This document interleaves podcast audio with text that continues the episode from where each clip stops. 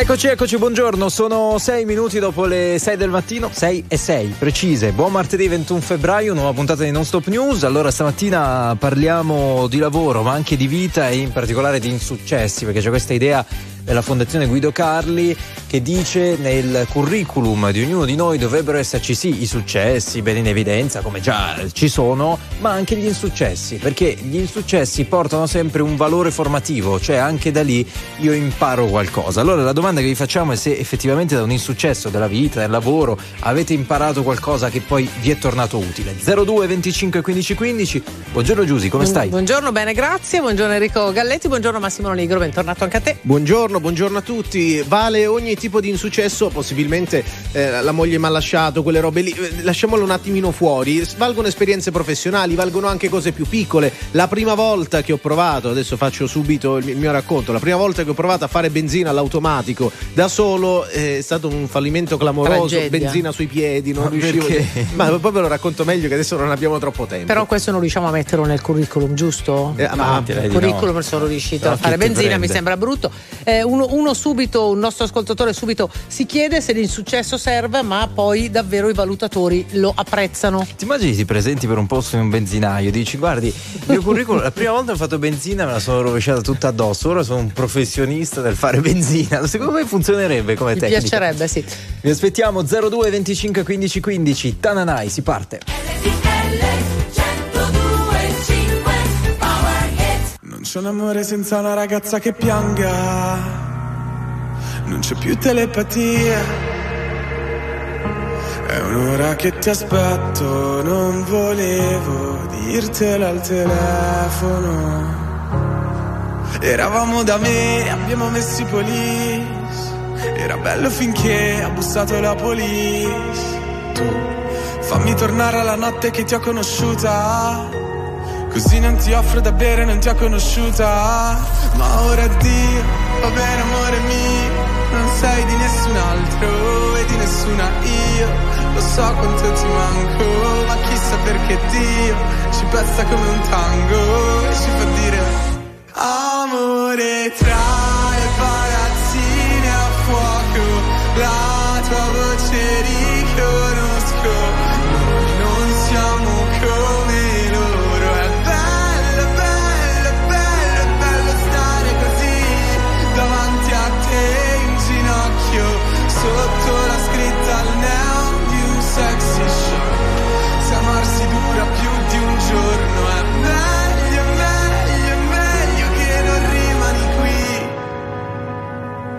tornerò un lunedì.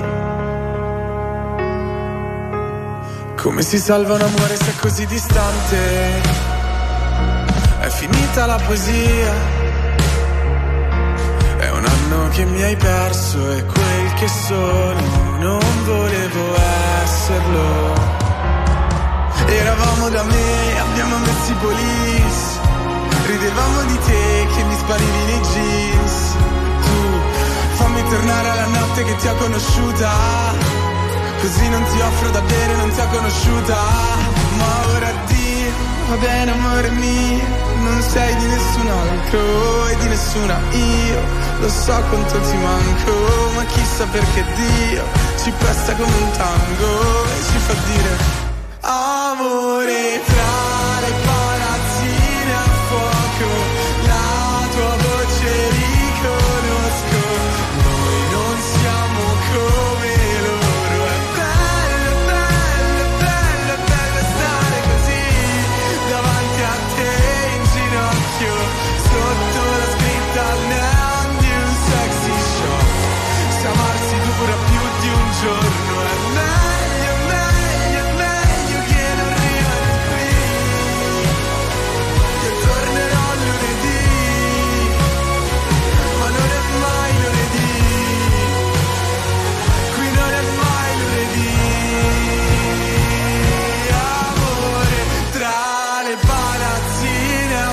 fuoco, la tua voce riconosco. Noi non siamo come loro. Meglio, meglio, meglio che non rimani qui. Tornerò lunedì, ma non è mai lunedì. Taranai con Tango alle 6.11 minuti, abbiamo già raggiunto il nostro primo ascoltatore, chiacchieriamo con lui, è in viaggio, buongiorno e benvenuto a... Mario, buongiorno. Mario, buongiorno, RTL anche mia. Molto bene Mario, dove sei? Ma dove stai andando? Allora, sono di Milano, sto andando giù a Civitanova a trovare dei clienti nel settore della calzatura. Marche quindi, giusto? Sì, sì, esattamente. Okay. Allora, rapporto con gli insuccessi. Innanzitutto ti chiediamo se allora... sei d'accordo o non d'accordo, cioè ti piacerebbe vederli nel curriculum di una persona e poi veniamo ai tuoi. Allora, mh, mm, potrebbe anche essere utile sinceramente, però colgo un piccolo spunto per dire ai valutatori qualche volta magari di far sapere come sono andati i colloqui, perché è una cosa che si dibatte molto questa, che tante volte tanta gente fa colloqui su colloqui e poi dopo non ha responsi. Mm, non è male questo effettivamente, eh? Cioè, anche, ditemi anche, non sono stato preso, ma magari datemi una dritta. Forse, diciamo, chi fa i colloqui poi non ha il tempo di seguire ogni Bastano candidato che viene due righe scartato. via mail anche, eh? Basta allora. anche una mail precompilata con sì o no. No, ma io, Quindi... no, io entro, in, entro, in, argomento perché eh, io credo che invece questa eh, risposta non basti assolutamente, perché un sì o un no a noi non dicono nulla. A me piacerebbe avere un responso reale. No, perché due punti e possibilmente la verità. E non ce n'erano tre più bravi da, di sì, te. Sì, no, perché erano più bravi di te? Semplicemente perché tu non hai questa, questa, questa competenza per fare questo lavoro. Ecco, questo sarebbe molto utile a chi manda eh, curricula. Mm-hmm. Mario, completamente d'accordo. Insuccessi, insuccessi ne hai sperimentati, ti sono serviti? Molto, molto. Allora ti dico, io avevo, ho fatto, ero direttore commerciale in un'azienda padronale. Eh, quindi apice della carriera, tutto benissimo. Seconda generazione entra in azienda, eh, alcuni dissapori, da un'ora all'altra mi ritrovo in mezzo alla strada con un licenziamento illegittimo. Di venerdì, quindi sabato e domenica a casa disastro, il lunedì sono ripartito scusami, eh, ma, qual è, ma, scusami, ma qual è l'insuccesso in quel momento? Come, qual è che hai vissuto come tuo insuccesso? L'insuccesso è che comunque ti cambia tutto in un secondo. Ti cambia, cioè non era un mio insuccesso, ma alla ah, fine ecco, io ero senza un lavoro ero mm. senza niente, non ma avevo proprio, no, Sì, ma un tuo insuccesso, mai, mai un insuccesso nella vita caduto dalla bici, niente. C'è voglia se sono caduto, facendo triathlon hai voglia se sono eh, caduto, appunto, anche davanti cioè, a tanta gente. Qualche, qualche insuccesso. Ecco, per esempio, questo è un bellissimo esempio. Ti è servito cadere davanti a tanta gente? Ti ha cambiato qualche Assolutamente cosa? Assolutamente sì. Sì, sì, nel modo di scendere quando entri per cambiare, diciamo, dalla bici alla corsa, sì. Perché... Ti è servito sono più attento, sono più concentrato, non lascio nulla al caso e sicuramente mi è servito certo. assolutamente. Mario, non ho capito se li metteresti o non li metteresti nel curriculum. A livello professionale gli insuccessi.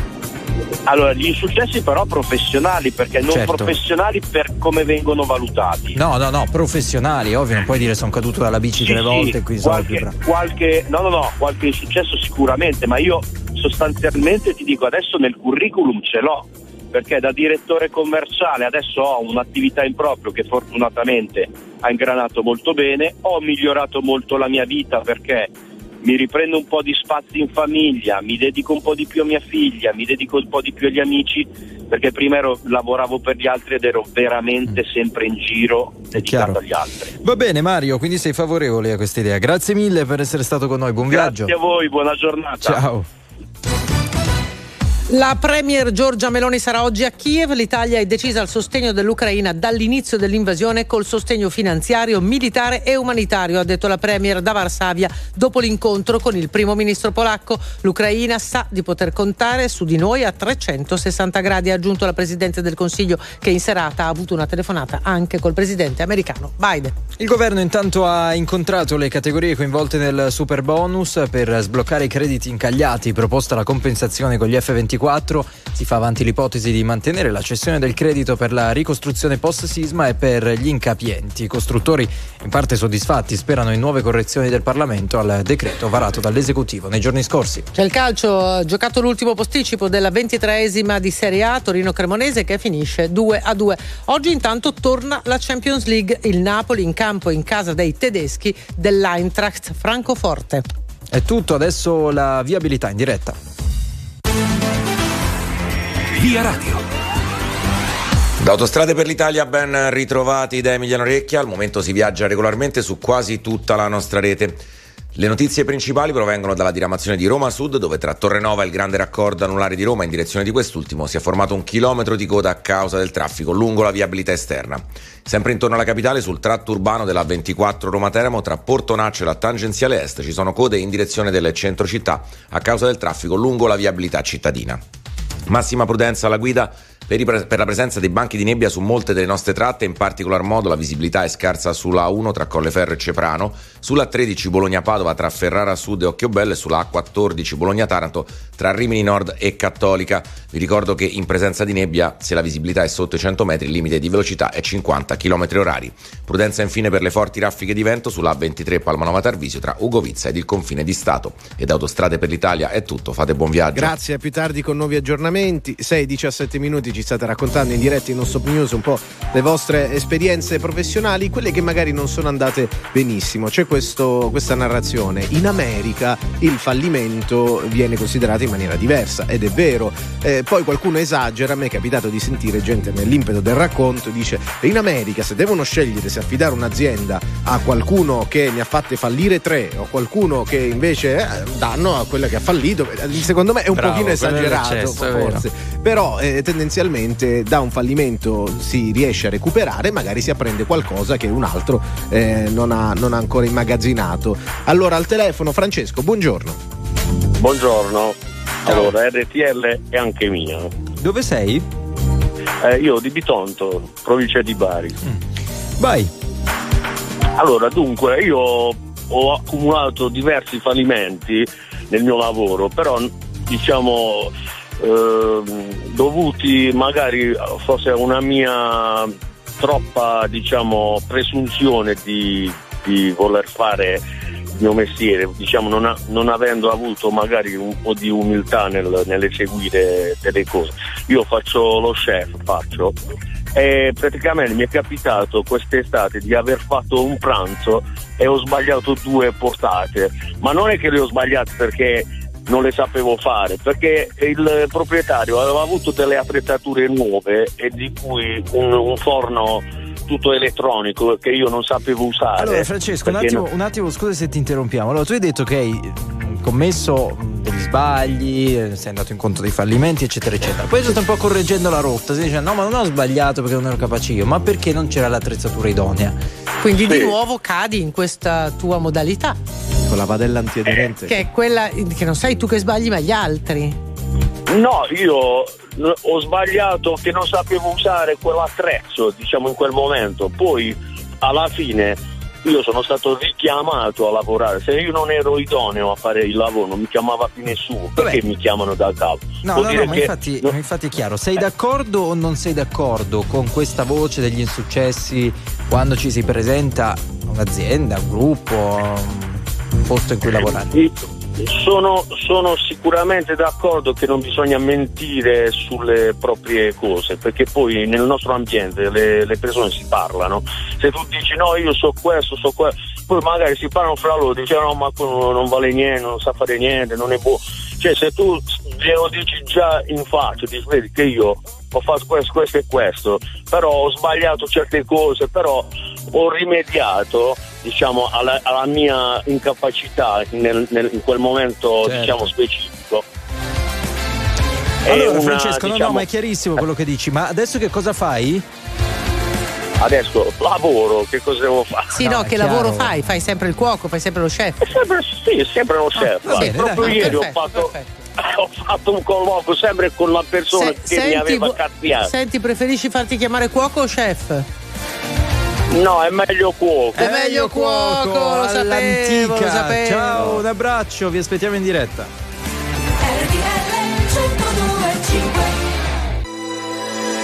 Yeah, I'm going to the party, but I'm not going to make friends. I need a lover. Everybody's looking for somebody, for somebody to take home. Not the exception. I'm a blessing of a body to love on. If you want it back tonight. Come by me and drop a line. Put your aura into mine. Don't be scared if you like it. I could fill you up with life. I could ease your appetite. No, you've never been this high. Don't be scared if you like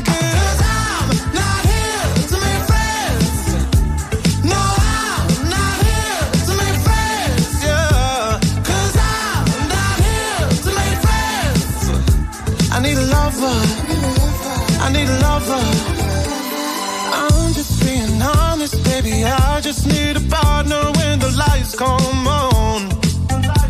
Yeah, yeah. 30 almost got me, and I'm so over love song. Yeah. So if you want it bad tonight, come by me and drop a line. No, you've never been this high. Don't be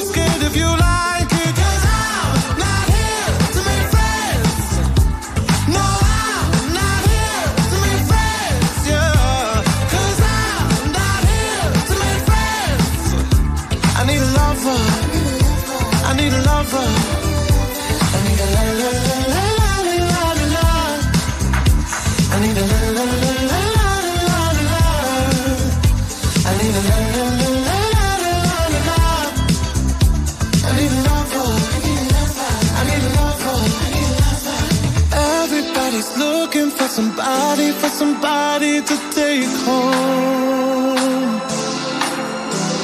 I'm not the exception, I'm a blessing of a body to love more.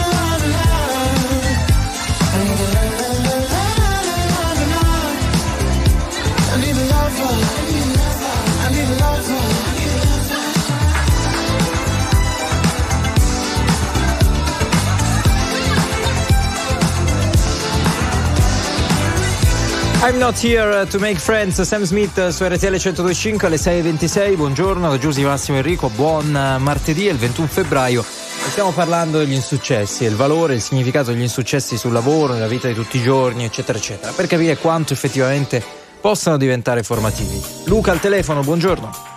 Buongiorno, RTL è anche mia. Buongiorno. Allora, dove ti trovi in questo momento e poi spazio le tue riflessioni? Al momento sono sulle 45 in direzione Perugia. Ok, vai. Allora, diciamo che eh, nella mia vita ho commesso parecchi insuccessi, però vi volevo raccontare un episodio che mi è successo um, all'inizio dell'estate scorsa. Um, io lavoro in una ditta di multiservizi, quindi in, nel settore della disinfestazione e dovevo fare un trattamento per, uh, per le zanzare.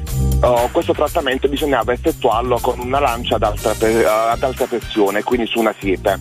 Solo che all'inizio, quando mi hanno messo qui, c'è stato un errore da parte della, della ditta, ma l'errore mio principale è che mi avevano detto di utilizzare IDP, dispositivi di protezione individuale. Solo che però io non avendo utilizzato questi dispositivi eh, poi la- la- l'azienda è venuta appunto a sapere e quindi mi hanno fatto proprio un corso di formazione dove mi hanno spiegato l'importanza dell'utilizzo del, Luca, Lu- dei- Lu- Luca, dov'è? Sì. Non ho capito dov'è l'insuccesso. Hai fatto un errore. Sì, l'insuccesso è nel senso che io comunque ho commesso un errore, nel senso che non avevo utilizzato questi il, um, dispositivi di protezione individuale. E diciamo che questo mi ha, la- um, mi ha cambiato in modo che io adesso mi occupo di uh, spiegare agli- a- ai nuovi dipendenti, quindi alle nuove persone, come utilizzare i dispositivi di protezione Cioè, individuale. quindi adesso sei diventato tu quello che insegna agli altri, Esattamente. diciamo, Esattamente, come- cosa sì. non fare, che, che poi quello che hai fatto tu prima. Esatto, più Insomma, che altro sì, per, uh, su, su utilizzare che ne so, tipo magari i guanti quando si utilizzano, oppure No, magari no, no, anche chiaro, insomma, i dispositivi di protezione individuale hanno, eh, riguardano molti lavori, poi insomma col Covid eh, li abbiamo, li abbiamo Esatto. utilizzati, conosciuti tutti. Scusa Luca, ma tu una cosa di questo tipo racconteresti in un colloquio di lavoro? O tenderesti a ometterla? Allora, diciamo che io sì, sono d'accordo, ma in parte, nel senso che non lo scriverei all'interno del curriculum, ma lo direi nel momento in cui ci fosse il, il, il colloquio verbale, perché sono quelle cose che magari un, uh, un dirigente oppure uno che visualizza all'inizio un curriculum si potrebbe fare un'idea sbagliata. Invece, parlando in maniera verbale ad un colloquio, uh, uno potrebbe anche capire un attimo la situazione. Certo, certo, non lo metteresti nel curriculum, ma lo spiegheresti guarda, senza problemi, così come l'hai detto. No? Guarda, c'è un amico che un po' la pensa come te, dice mettere nel curriculum gli insuccessi, ma come? Ci diamo la zappa sui piedi? Eh, appunto. Quindi, interessante. Mi, mi, sembra che la pensi così. Grazie, Ciao Luca. Luca. Ciao, Ciao, buona giornata, buona giornata. Abbiamo un vocale molto carino. Buongiorno a tutti. Il mio fallimento è stato a causa del Covid con la mia attività commerciale, brutto, ma oggi ci siamo rialzati, più forti di prima. Ciao a tutti. È interessante questa storia a proposito di insuccessi. Le vostre storie invece 378 378 1025 leggiamo i vostri messaggi. La strada degli F24 per sbloccare il nodo dei 19 miliardi di crediti incagliati e l'ipotesi di mantenere la possibilità della cessione per i lavori legati al post sisma e per gli incapienti. Questa la doppia apertura del governo sul super bonus. Le associazioni di categoria si dicono soddisfatte a metà e sperano ancora che altri correttivi arrivino in Parlamento. Visita sorpresa ieri del presidente americano Biden a Kiev. Continueremo a sostenere la vostra causa, siamo dalla vostra parte, ha detto il presidente americano dopo l'incontro con il leader ucraino Zelensky. Nuove armi e processo pace al centro del colloquio. Oggi il capo della Casa Bianca terrà un discorso in Polonia. Nel posticipo della ventitresima giornata di Serie A di calcio, il Torino pareggia 2 a 2 in casa con, eh, contro la Cremonese, ultima in classifica e resta dietro a Juventus e Bologna. Stasera il Napoli a Francoforte per gli ottavi di Champions League contro l'Entract. Oggi pomeriggio a Perugia i funerali intanto di Castagnier. Attuale, pop, virale, alternativa, streamata, condivisa. È la musica di RTL 1025. RTL 1025.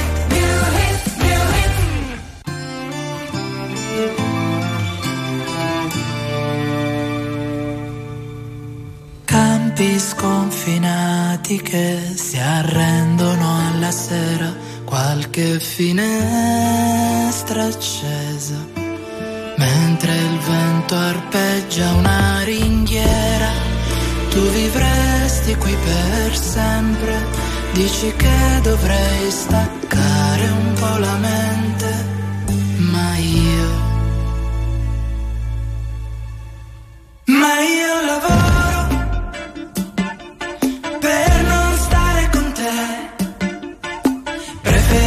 el rumore delle me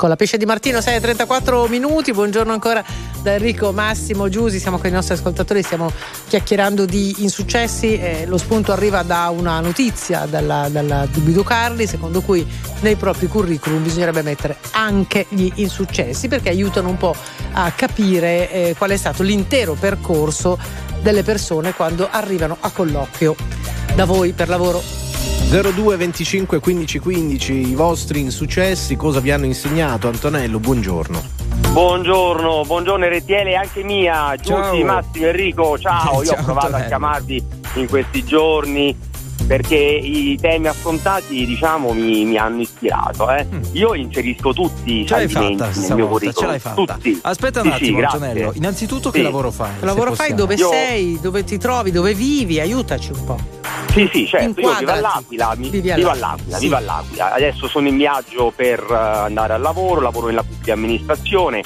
da circa 4 anni. E cosa fai esattamente?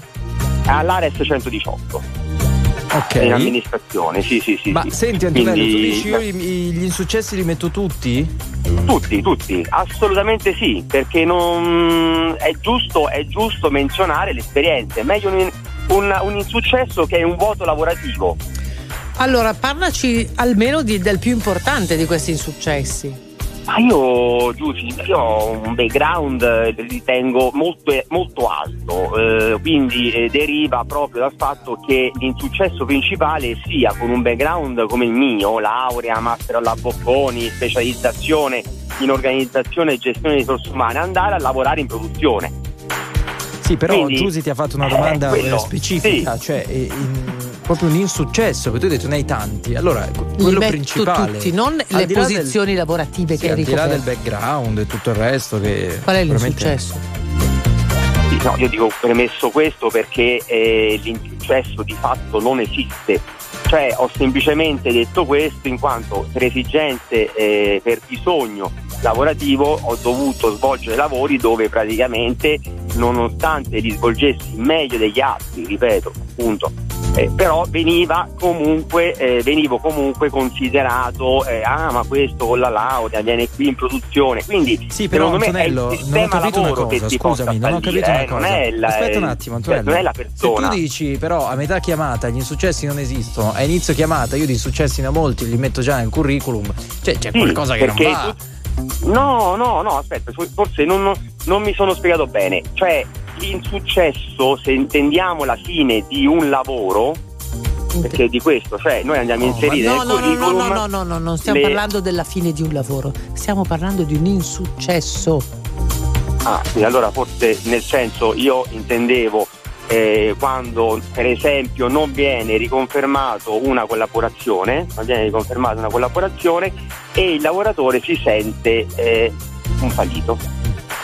Beh, insomma, può Beh, capitare. qua, cioè, qua siamo entrati. No, questo. se tu mi dici elenco delle, delle posizioni che ho ricoperto, non- Esatto. no, no, non è quello. Cioè, proprio Cioè l'insuccesso nell'ambito però nell'ambito, nell'ambito che descrivi nell'ambito tu, nell'ambito che descrivi tu l'insuccesso, l'insuccesso secondo me è- ha a che vedere con un errore, cioè con una colpa. Cioè non, mi- non sono stato più confermato nella tale azienda piuttosto che sono stato licenziato, ma il che- tutto ciò non presuppone che ne so, il fallimento di un'azienda che è colpa altrui, ma ha una propria colpa. Una Oh, responsabilità cioè, in prima persona il tua. insuccesso è stato Non sono stato riconfermato perché non ero all'altezza eh, del compito e del ruolo. L'avevo, l'avevo menzionata all'inizio dicendo che la colpa è proprio questa, cioè andare in un contesto come quello della produzione con un background elevato che genera di fatto già un insuccesso iniziale dove comunque Ma è una tua eh, scelta non- andare in produzione con una Sì, laurea, certo. un master e un PhD, non so tutto quello che hai, o Sì. è la scelta di qualcun no, no, altro? per esigenze lavorative uno riesce, cioè, anche perché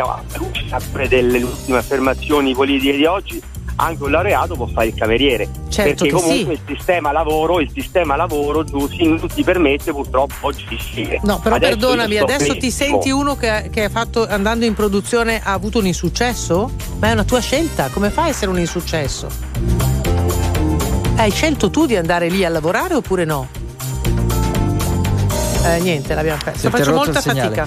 No, eh, Faccio fatica a comprendere, ma credo sia un mio limite, No, assolutamente. no, no, no, e io credo che quelli non siano insuccessi, anzi, anche per, no, per rispetto di chi fa certi lavori, può Eh, essere un eh, insuccesso eh, dire no. vabbè io ho una laurea, vengo a lavorare con voi poveretti che fate la produzione e quindi quello per me è un insuccesso. Non capisco, non capisco il anche senso perché se lo, fai, se lo fai vuol dire che no, Mm. che quella è una cosa che hai Evidentemente è una valutato. cosa che hai O magari valutato. non hai alternative, cosa per carità, nobilissima. 02 25 15 15, vi aspettiamo in diretta, leggiamo i vostri messaggi. Need a boy you can cuddle with me all night. Give me one, let me long, be my sunlight. Tell me lies, we can argue, we can fight. Yeah, we did it before, but we'll do it tonight. Yeah, that fro black boy with the gold teeth. Your dark skin looking at me like you know me. I wonder if you got the G or the B. Let me find out and see you coming over to me. Yeah. These days are way too lonely. I'm missing out, I know. These days are way too long, and I'm not forgiving, love away, but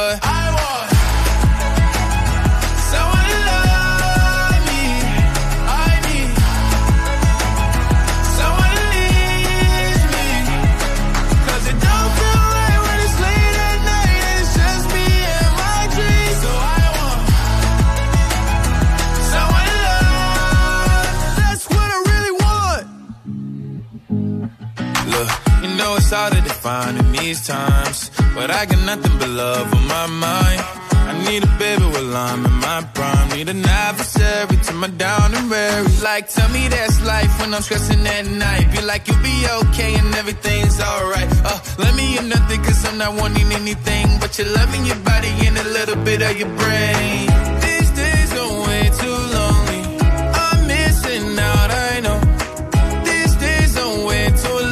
And I'm not forgiving, love away, but I want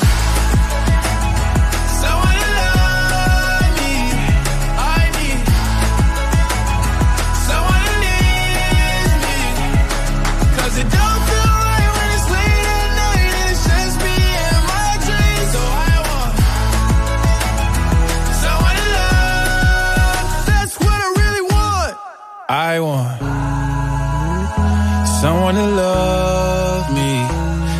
Want someone I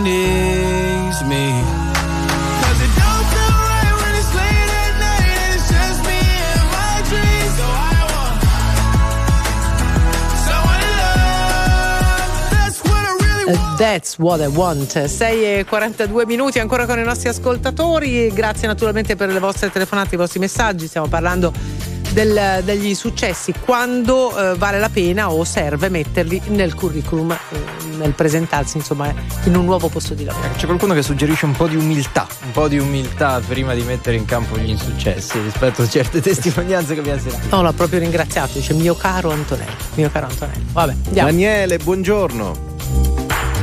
Buongiorno, RTL anche mia. Ciao, ciao Daniele, dove sei? Buongiorno. Niente, io sono in questo momento a Milano, eh, che mi sto recando al lavoro.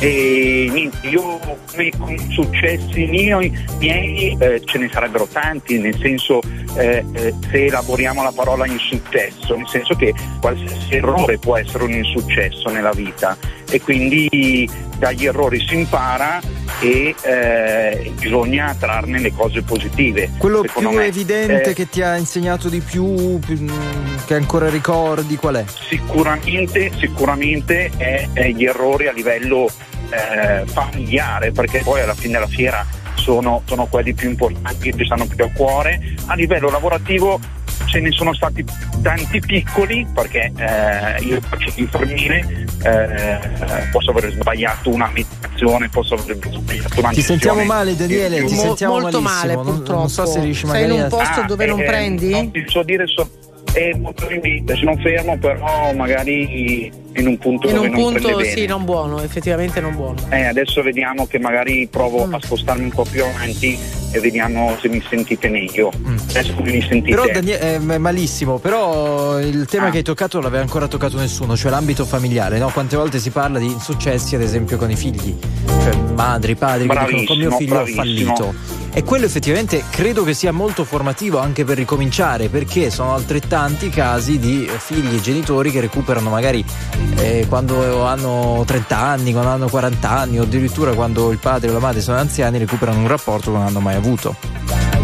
Sì, sì, quello, quello senza ombra di dubbio, ma il discorso parte tutto un po' dal, da come ci hanno cresciuto a livello istituzionale, nel senso che gli errori, facciamo l'esempio di scuola, gli errori quando uno sbaglia segnalato con un 4, con un 3. Vengono un 2. vissuti come E uno qualcosa da punire. Sì, corretto. Cioè, il punto è errore quindi- uguale quindi- punizione, allora, non errore in uguale America- insegnamento. In, in America se uno sbaglia a livello aziendale viene riconosciuto maggiormente rispetto a noi o all'estero, adesso, adesso ho detto America ma diciamo all'estero, perché dagli errori si impara. Quindi uno a livello aziendale, se un domani si ritrova davanti a un'azienda che sta fallendo, che i conti non tornano, sa già come affrontarli. Certo, è chiaro Daniele, ti ringraziamo per la tua testimonianza, devo dire preziosa, Eh, ti auguriamo buon lavoro, ciao. Ciao, a presto. Grazie, buon Ciao, lavoro ciao Daniele. voi. Ciao, ciao a tutti. c'è già Mario che ci aspetta. Mario, buongiorno. Buongiorno, buongiorno a voi. Da dove ci chiami, Mario? Allora, io chiamo da Napoli, anche Ok. se adesso sono in viaggio appunto per andare a Milano. È l'Italia che si muove, che si muove. Come vai a Esatto. Milano? In treno? In... come- No, sto andando, sto andando in auto, di solito, sì, di solito vado in treno, però sto andando in auto perché proprio per una scelta di vita tra l'altro, quindi nel senso che eh, ecco appunto allacciandomi al discorso di, di oggi, di, di oggi, praticamente io reputo un successo mio personale non essere riuscito ad, affermar- ad affermarmi nella mia città eh, con il lavoro che faccio eh, come personal trainer, o meglio non, è- non essermi riuscito ad affermarmi eh, quanto avrei, avrei voluto. E, Cioè, insomma, di- diciamo che per te quella, quell'attività nella tua città non ti ha reso quanto avresti voluto tu. Esatto, Eh, ok. esatto, esattamente. Quindi cosa hai fatto? Hai cambiato. Ho cambiato e praticamente sto andando appunto, ho preso contatti con delle persone di, di Milano e sto andando proprio a- appunto adesso live lì a proseguire la mia attività, insomma. E, Ma devi ancora fare il inizia- colloquio oppure mm, non so, Già, già, Già fatto. Già, già- fatto, sì, Ecco, sì, proprio fatto, in base a questo, eh, Mario, entriamo nel tema di oggi. In quei colloqui l'hai detto che dove stavi tu non è andata come volevi? Gli hai detto i motivi? Allora, in realtà, in realtà no, nel senso che mi hanno chiesto per quale motivo eh, scegliessi di, di andare lì e di cambiare, di cambiare città e praticamente ho detto che eh, insomma secondo me quel- quella città e quel- e quella- quell'ambiente lavorativo per me poteva essere stimolante per, eh, per- per raggiungere insomma quello che, quello che cerco. in, realtà, in realtà non, non- non l'ho detto, non l'ho menzionato. E poi volevo aggiungere solo un'altra cosa, se è possibile. Ehm, vi ho ascoltato in, in radio. Io penso che in generale, in merito alla, alla telefonata del- dell'amico di prima, eh, non so, mi sono sentito un po' toccato e brutto, ehm, diciamo partire, secondo me, presentarsi, io, io sono questo, io ho tante lauree, io ho questo, io ho quell'altro. E secondo me un bagno di multa tutti, tutti noi non eh, farebbe, far- farebbe bene. Ti associ ai messaggi che stanno arrivando, che sono molti di questo tenore, caro Mario, sei in buona Messaggi- compagnia.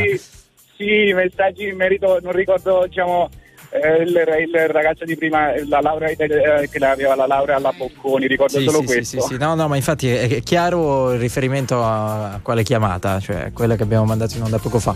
Grazie mille Mario, ti aspetta insomma un bel po' di ore di viaggio. Dove sei arrivato? Sì, e sono a metà strada più o meno, Ah. diciamo così, vai, sono a Bologna, verso Bologna. Co- coraggio, fai colazione. Vabbè, arrivi fino a Viva l'Italia più o meno, noi ti accompagniamo. Ciao. Ciao.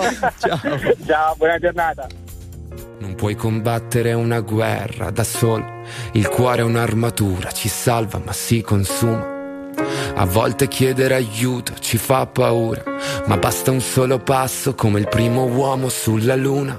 Perché da fuori non si vede quante volte hai pianto. Si nasce soli e si muore nel cuore di qualcun altro. Siamo angeli con un'ala soltanto e riusciremo a volare solo restando l'uno accanto all'altro.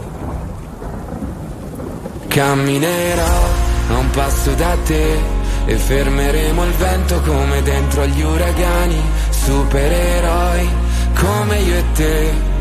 Se avrai paura allora stringimi le mani perché siamo invincibili vicini e ovunque andrò sarai con me supereroi, solo io e te. Due gocce di pioggia che salvano il mondo dalle nuvole. Ci sono ferite che non se ne vanno nemmeno col tempo. Più profonde di quello che sembrano. Guariscono sopra la pelle ma in fondo ti cambiano dentro. Ho versato così tante lacrime fino ad odiare me stesso. Ma ogni volta che ho toccato il fondo tu c'eri lo stesso.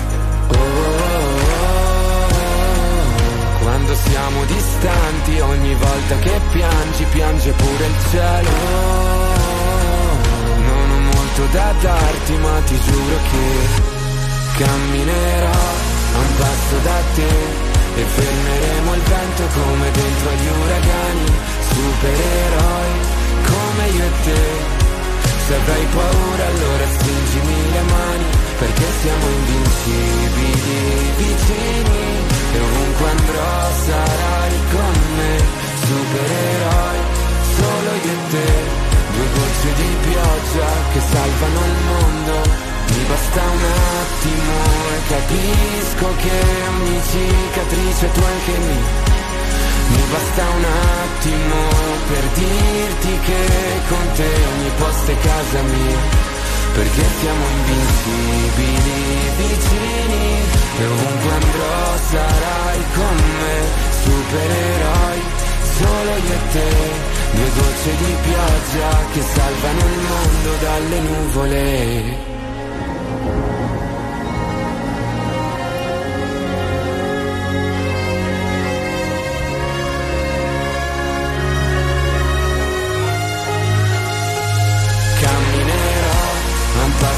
e fermeremo il vento come dentro agli uragani, supereroi come io e te. Se avrai paura allora stringimi perché siamo invincibili vicini e ovunque andrò sarai con me, supereroi solo io e te. Due gocce di pioggia che salvano il mondo dalle nuvole. La strada degli F24 per sbloccare il nodo dei 19 miliardi di crediti incagliati e l'ipotesi di mantenere la possibilità della cessione per i lavori legati al post sisma e per gli incapienti. Questa è la doppia apertura del governo sul super bonus. Le associazioni di categoria si dicono soddisfatte a metà e sperano ancora che altri correttivi arrivino in Parlamento. La cronaca è risultato positivo alla cannabis e alle benzodiazepine. L'uomo italiano di origine marocchina che sabato scorso alla barriera A4 Torino-Milano ha tamponato a forte velocità una vettura uccidendo due donne. Al vaglio degli investigatori anche l'aspetto psichiatrico dell'uomo che è indagato per omicidio stradale. Neve dimezzata, laghi e fiumi quasi in secca. Legambiente lancia l'allarme e un appello al governo per una strategia idrica nazionale per tornare alla normalità e garantire le produzioni agricole primaverili ed estive sarebbero necessarie oltre un mese di pioggia. Questa è la stima di Coldiretti. E queste erano le nostre notizie nell'edizione Flash. Ancora una volta buongiorno dalla squadra del mattino di Non Stop News, Giusile Grenzi, Enrico Galletti, Massimo Lonigro. Stiamo chiacchierando con voi come ogni mattina, questa volta di insuccessi, di fallimenti commenti, tante le storie che sono arrivate allo 02 25 15 15 ovviamente con i vostri messaggi. Superare un insuccesso è molto gratificante, scrive appunto un amico che non si firma. Eh, il tema è che però metterlo nel curriculum forse non a tutti potrebbe essere gradito. Eh, mi presento per fare quel dato lavoro e scopro che in realtà nei tre precedenti ho fatto dei disastri. Quanto ha senso, quanto no? Questa è la domanda da cui siamo partiti con le vostre esperienze. Allora, siamo pronti per andare al telefono tra pochissimo. Intanto leggiamo qualche messaggio. Eh, Luigi, il mio insuccesso più grande è ancora in, corso, è ancora in corso. Lavoro per un'azienda che non mi dà la possibilità di crescere. Quindi magari un giorno lo racconterà, no? Esatto, esatto. Qualcuno fa riferimento alle relazioni. Dice che riconoscere le proprie responsabilità per la fine di una relazione affettiva può aiutare a vivere il nuovo amore con maggiore consapevolezza. Francesco, buongiorno. Francesco? Francesco, sei collegato? Evidentemente Francesco. no. Evidentemente non è collegato. Allora, tante risposte ancora che arrivano alla chiamata di Antonello, eh, mi pare si chiamasse, giusto? Sì, Antonello, sì, che ha di fatto sì. no, monopolizzato Per l'ultima ondata periodo. di messaggi. Sì, Che cosa si dice? Allora, c'è questa amica che ha mandato un vocale, in realtà Manola, eh, che racconta quale sia secondo lei il vero insuccesso di Antonello, cioè il fatto di essere così titolato, avere tutti questi studi alle spalle, eh, lauree, master, eccetera, e non essere riuscito a metterli a- in, in- in campo, no? Eh, E quindi alla fine fare qualcosa che nulla ha a che vedere con, con quegli studi. Dice Manola, secondo me è proprio quello il suo maggior insuccesso. Poi c'è Dennis che fa una riflessione molto interessante. Dice che l'insuccesso è già di per sé un successo perché significa che quantomeno ci hai provato. Mentre sicuramente ci sono persone che per paura di sbagliare nemmeno ci provano. E quindi per Dennis questo è eh, molto positivo, sono d'accordo. Allora, tra poco recuperiamo la chiamata con Francesco allo 02 25 15 15 dopo i Police.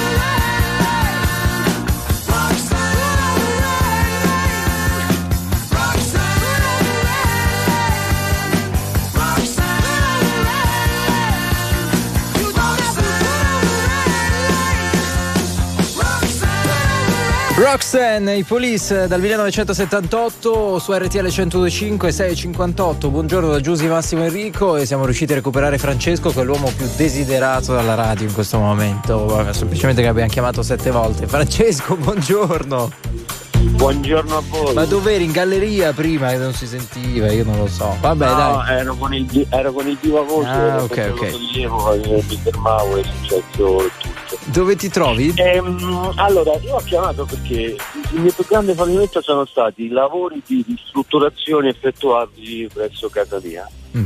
Ho creduto di poter mettere d'accordo, di poter gestire, coordinare un muratore, un idraulico, un pittore e un falegname. E tutto invece? quanto per risparmiare dei soldi che avrei dovuto dare al professionista del settore, all'architetto, alla ditta. Il risultato è stato che rispetto alla mia cabella di marcia i lavori si sono conclusi con eh, nove mesi di ritardo, ho speso più soldi non mi piacciono i lavori come sono venuti fuori, come sono finiti. E, il più grande fallimento è che io lavoro in una pubblica amministrazione e mi occupo di pianificazione e programmazione. Beh, molto bene questa Cioè, storia, è non molto bene. sbagliare per interesse personale sono caduto. Cioè il messaggio che tu lanci è un po' a volte cercare delle scorciatoie per voler risparmiare senza affidarsi ai professionisti in vari settori, poi ti fa Perfetto. spendere di più e ti fa avere il quadro storto, per sintetizzare. Perfetto, proprio, proprio quello. Bello Mai Francesco, bel messaggio. Ecco, Grazie. ov- ovviamente hai imparato adesso, no? La prossima volta ti, ti metti in buone mani, insomma. Ma scusa, ma tu al lavoro, al lavoro che cosa pianifichi? Eh, sono una pubblica amministrazione, Cioè, cioè, quindi riguarda di un'altra cosa. pianificazione, programmazione e soprattutto controllo. E Mm. Beh, quindi insomma. sono sempre lì pronto a Fai i numeri, fai le pulce, a a tutti. questa programmare. storia, no? Perché è la classica frase che tutti diciamo "Ah, che cosa ci vuole, che ci vuole, che ci vuole, e poi invece quelle ci vuole, scorciatoie ci infatti, fanno questo. spendere di più. Ciao. Francesco, ti Grazie, abbracciamo. buona giornata. Buona giornata, Ciao. buona giornata a voi.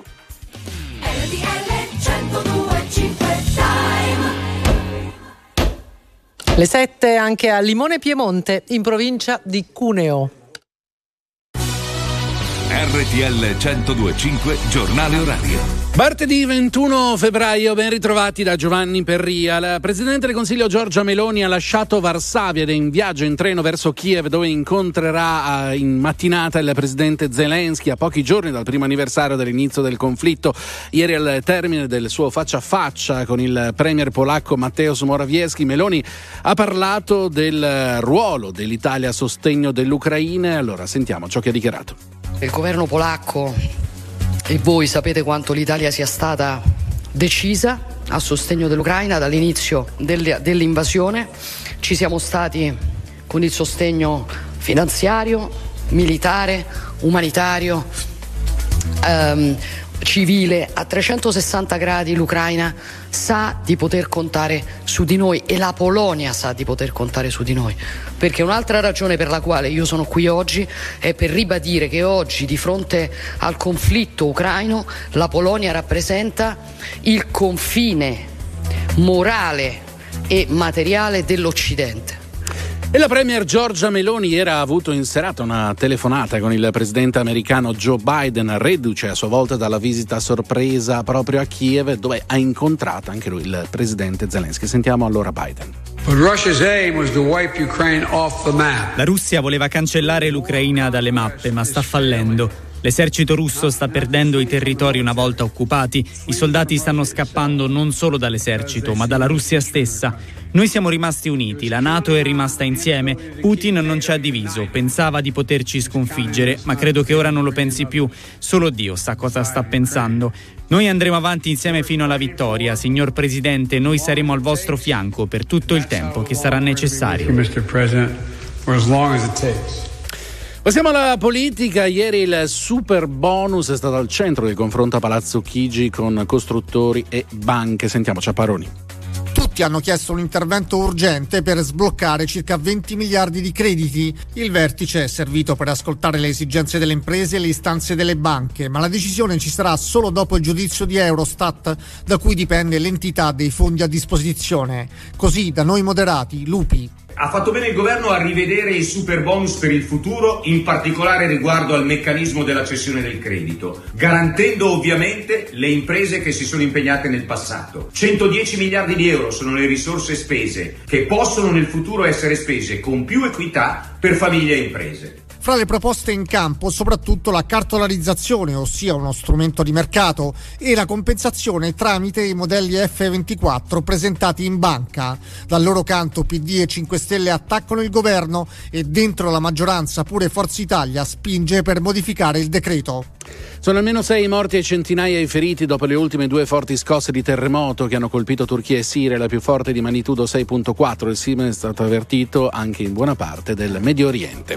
Siamo allo sport del calcio, giocato l'ultimo posticipo della ventitresima giornata di Serie A, Torino-Cremonese finita 2-2, oggi tornerà alla Champions League, il Napoli in campo in casa dei tedeschi dell'Eintracht Francoforte, il fischio d'inizio alle 21, domani invece si giocherà il match tra Inter e Porto.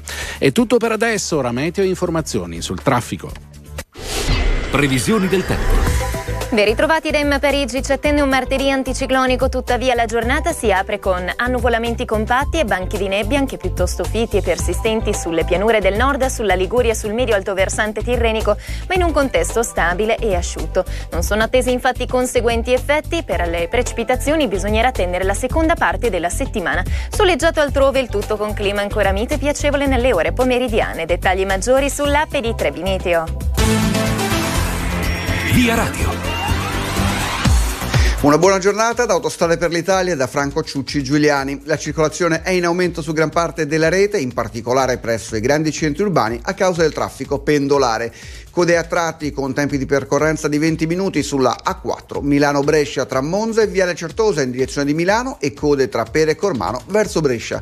In direzione di Roma a causa del traffico sulla viabilità esterna registriamo un chilometro di coda sulla diramazione di Roma Sud tra Torre Nova ed il grande raccordo anulare e code di 4 km sul tratto urbano della A24 non gestito da Autostrade per l'Italia tra Via Togliatti e la tangenziale est.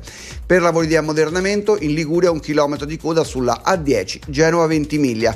Il tratto è quello che va tra Varazze e la A26 dei Trafori verso Genova. In prossimità del cantiere la circolazione al momento avviene su una sola corsia con tempi di attraversamento di circa 10 minuti. Queste le principali notizie, fate buon viaggio e guidate con prudenza. Grazie, non c'è altro. A dopo. Il prossimo giornale orario fra meno di un'ora. Perché le notizie prima passano da noi. RTL 1025. Very normal people.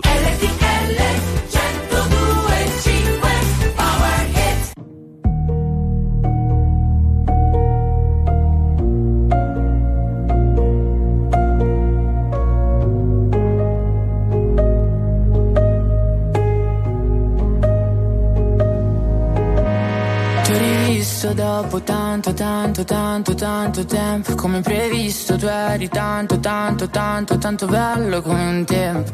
Hai cominciato a parlare, mi aspettavo mi mancavi Invece hai parlato tanto, tanto, tanto, tanto, tanto amore quello che ti ho dato. Se la memoria non mi inganna, quanto ti sei ingarbugliato Nel pensare che ti volessi male Nelle tue idee alla fine sbottato hai detto guarda tanto, tanto, tanto, tanto amore tu sei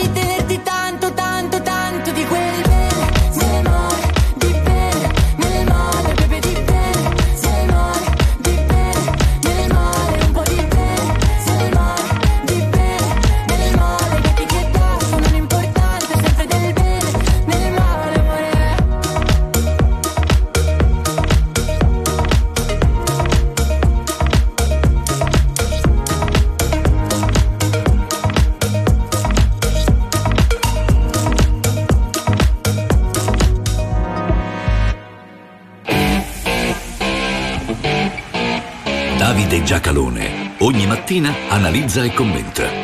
Non per compiacere, ma per capire. Non per stare da una parte o dall'altra, ma per saper stare al mondo. Le 7 e 9 minuti, buongiorno, buongiorno, seconda ora di Non Stop News. In questo martedì 21 febbraio, come sempre, la apriamo con la nostra rassegna stampa e con Davide Giacalone. I titoloni di oggi sono tutti concentrati naturalmente sull'Ucraina, da un lato con la visita sorpresa ieri di Joe Biden a Kiev e con l'attesa della nostra Premier Giorgia Meloni oggi e poi ovviamente tutta un'altra serie di approfondimenti. Adesso entriamo nel vivo. Buongiorno Davide Giacalone. Buongiorno, bentrovati. Buongiorno Davide, un abbraccio tra Biden e Zelensky campeggia sulla prima pagina del Corriere della Sera, titolo di testa Biden a Kiev, eroi Putin fallirà. Oggi arriva Giorgia Meloni, ieri in Polonia, il nostro sostegno dice a 360 gradi. La Repubblica sfida a Putin, la stampa, Meloni Zelensky patto di ferro e poi l'apertura del messaggero Biden a sostegno all'Ucraina e oggi Meloni da Zelensky. Ma dunque, eh, ieri mh, avevamo l'impressione che sarebbe stata questione di ore e così infatti è, sta- è stato, nel senso che questi erano i segnali. La, sor- la vera sorpresa ieri mattina eh, non era quindi la- la- il viaggio imminentissimo eh, del- della Presidente del Consiglio italiana a Kiev, quanto l'arrivo eh, effettivamente a sorpresa, a sorpresa per noi pubblico, nel senso che erano stati avvisati i russi, ovviamente gli ucraini, del eh, presidente statunitense Biden a Kiev. Il significato di tutte queste presenze a Kiev non è che siano gite scolastiche, Eh, il significato è molto semplice. La propaganda del russa vuol far credere che questa sia una guerra per procura, cioè i paesi occidentali, la Nato, aiutano l'Ucraina perché così l'Ucraina fa per loro conto la guerra contro la Russia. Le cose stanno all'esatto opposto, nel senso che questa è una guerra che nessuna dalla parte nostra del mondo avrebbe mai voluto iniziare, che la Russia si è procurata raccontando a se stessa e ai cinesi che, ci sarebbe, che sarebbe durata pochissimo perché loro avrebbero vinto subito, e l'Occidente si limita a eh, rendere possibile la difesa ucraina, che è l'unico modo per avere uno spazio temporale dei negoziati. Quindi la guerra, più che procu- per procura, è una guerra procurata dai russi ed è un enorme errore da loro commesso, dai, soprattutto da Putin, ovviamente commesso. Eh, I giornali italiani, alcuni giornali italiani sottolineano il fatto che la presenza di Biden eh, ehm, toglie diciamo, visibilità alla, alla- alla presenza di Meloni. Lo trovo, trovo, trovo un, che sia un modo miserabile di, di di considerare le cose, veramente diciamo, avere, avere uno sguardo piccino piccino sulla provincia. Ci si perde invece la cosa più importante. Ieri Meloni nella conferenza stampa in eh, Polonia ha voluto sottolineare che l'Italia è al fianco dell'Ucraina fin dal primo momento. Ora, ricorderete tutti che fin dal primo momento il suo partito era all'opposizione, perché al governo c'era eh, il governo Draghi, ma fin dal primo momento anche dall'opposizione Fratelli d'Italia ha garantito l'appoggio su questo punto.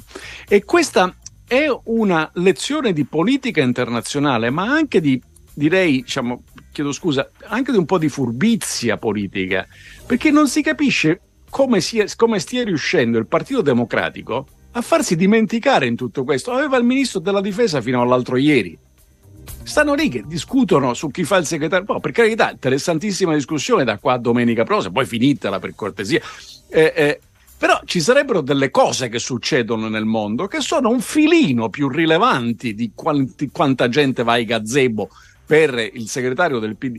Forse sarebbe il caso di ricordare che anche il Partito Democratico dall'inizio di questa faccenda è al fianco dell'Ucraina senza distinzioni, perché la guerra si fa con le armi, non è che si fa con un'altra, che si fa con le chiacchiere o con le buone intenzioni. E quella guerra lì deve essere finanziata anche nelle armi, perché altrimenti diciamo, il popolo ucraino perde. Tutto qui poi, abbastanza semplice. C'è una maggioranza su questo tema in Italia che è molto vasta e semmai qualche problema c'è, c'è sull'estrema sinistra e su una parte del centrodestra. Oh, badate bene, manco della destra, ma della parte soi-disant presunta centrale del centrodestra, perché certo rispetto all'affermazione di Berlusconi io Zelensky non l'avrei incontrato, oggi andiamo a trovarlo giustamente a casa sua e ad abbracciarlo. Tra poco ci occupiamo ovviamente delle notizie che riguardano anche l'economia russa tra sanzioni, quanto sono state efficaci, quanto sono, saranno efficaci, ovviamente poi gli effetti eh, dell'economia di guerra sul paese. Tra poco, dopo la viabilità. Via Radio. Da Autostrade per l'Italia, da Franco Ciucci Giuliani, buongiorno. La circolazione è intensa su gran parte della rete, in particolare presso i grandi centri urbani. Sulla A4 Milano-Brescia, code a tratti con tempi di percorrenza di 20 minuti tra Monza e Viale Certosa in direzione di Milano e code tra Pere e Cormano verso Brescia. Ci spostiamo a Roma in direzione della città a causa del traffico sulla viabilità esterna, un chilometro di coda sulla diramazione di Roma Sud tra Torre Nova ed il Grande Raccordo anulare e code di 4 chilometri sul tratto urbano della A24 non gestito da Autostrade per l'Italia tra Via Togliatti e la tangenziale est. A Napoli coda in tangenziale tra Capodichino e Corso Malta verso Pozzuoli. Infine per lavori di ammodernamento un chilometro di coda sulla A10 Genova Ventimiglia tra Varazze e la A26 dei Trafori verso Genova. In prossimità del cantiere la circolazione avviene su una corsia con tempi di attraversamento di 10 minuti. Con questo è tutto da Autostrade per l'Italia. Buon viaggio. Grazie e a più tardi con nuovi aggiornamenti. Riprendiamo la rassegna stampa con Davide Giacalone. Eh, si parlava dunque dell'economia russa. Leggo nelle pagine interne della stampa il PIL di Mosca cala meno del previsto, giù solo del 2,1%. La banca centrale aveva parlato di un calo del 2,5%. Secondo il Fondo Monetario Internazionale l'economia russa crescerà quest'anno dello 0,3%. Ma che cosa curiosa questo modo di dare il, i numeri. Dunque, eh, eh, ve la ricordate all'inizio le sanzioni nuociono più a noi che a loro? È un, è un errore mettere le sanzioni? Probabilmente qualcuno ricorderà che si ebbe anche il coraggio di sostenere questo proposito. Bene, 2022, a voler credere ai dati russi, e già questa è una bella dimostrazione di fede, a voler credere ai dati tu- russi nel 2022 noi siamo cresciuti del 3.9% e loro sono receduti, cioè andati indietro del 2.1%. Alla faccia del nuocevano a noi. Ma il 2022 però è un anno d'oro per la Russia. Perché la, la guerra l'hanno scatenata il 24 febbraio, fra poco, fra un anno. E dal 24 febbraio in poi si decise di rompere i rapporti con la Russia. Si decise di essere autonomi dal gas russo, ma, ma, abbiamo continuato a comprare a rotta di collo proprio perché facevamo le scorte. Quindi l'anno in cui quelle sanzioni morderanno il mercato energetico russo è il 2023, non il 2022. E non di meno, nel 2022 noi siamo andati avanti del 3.9%, loro sono andati indietro, del, secondo i loro dati, del 2.1%. Quindi quando, bisognerebbe ogni tanto incontrarli quelli di senta lei che diceva che avrebbero nociuto a noi. Oggi ci chiede scusa perché non ci aveva capito un cavolo? Oppure, per esempio, ci dà una spiegazione. Nel frattempo, il Sole 24 ore nelle sue pagine interne a proposito del, delle granaglie, quindi del, soprattutto del grano naturalmente, ci, ci ricorda che in Italia lo shock è rientrato, i prezzi sono a livello di preguerra. Hanno funzionato benissimo le sanzioni.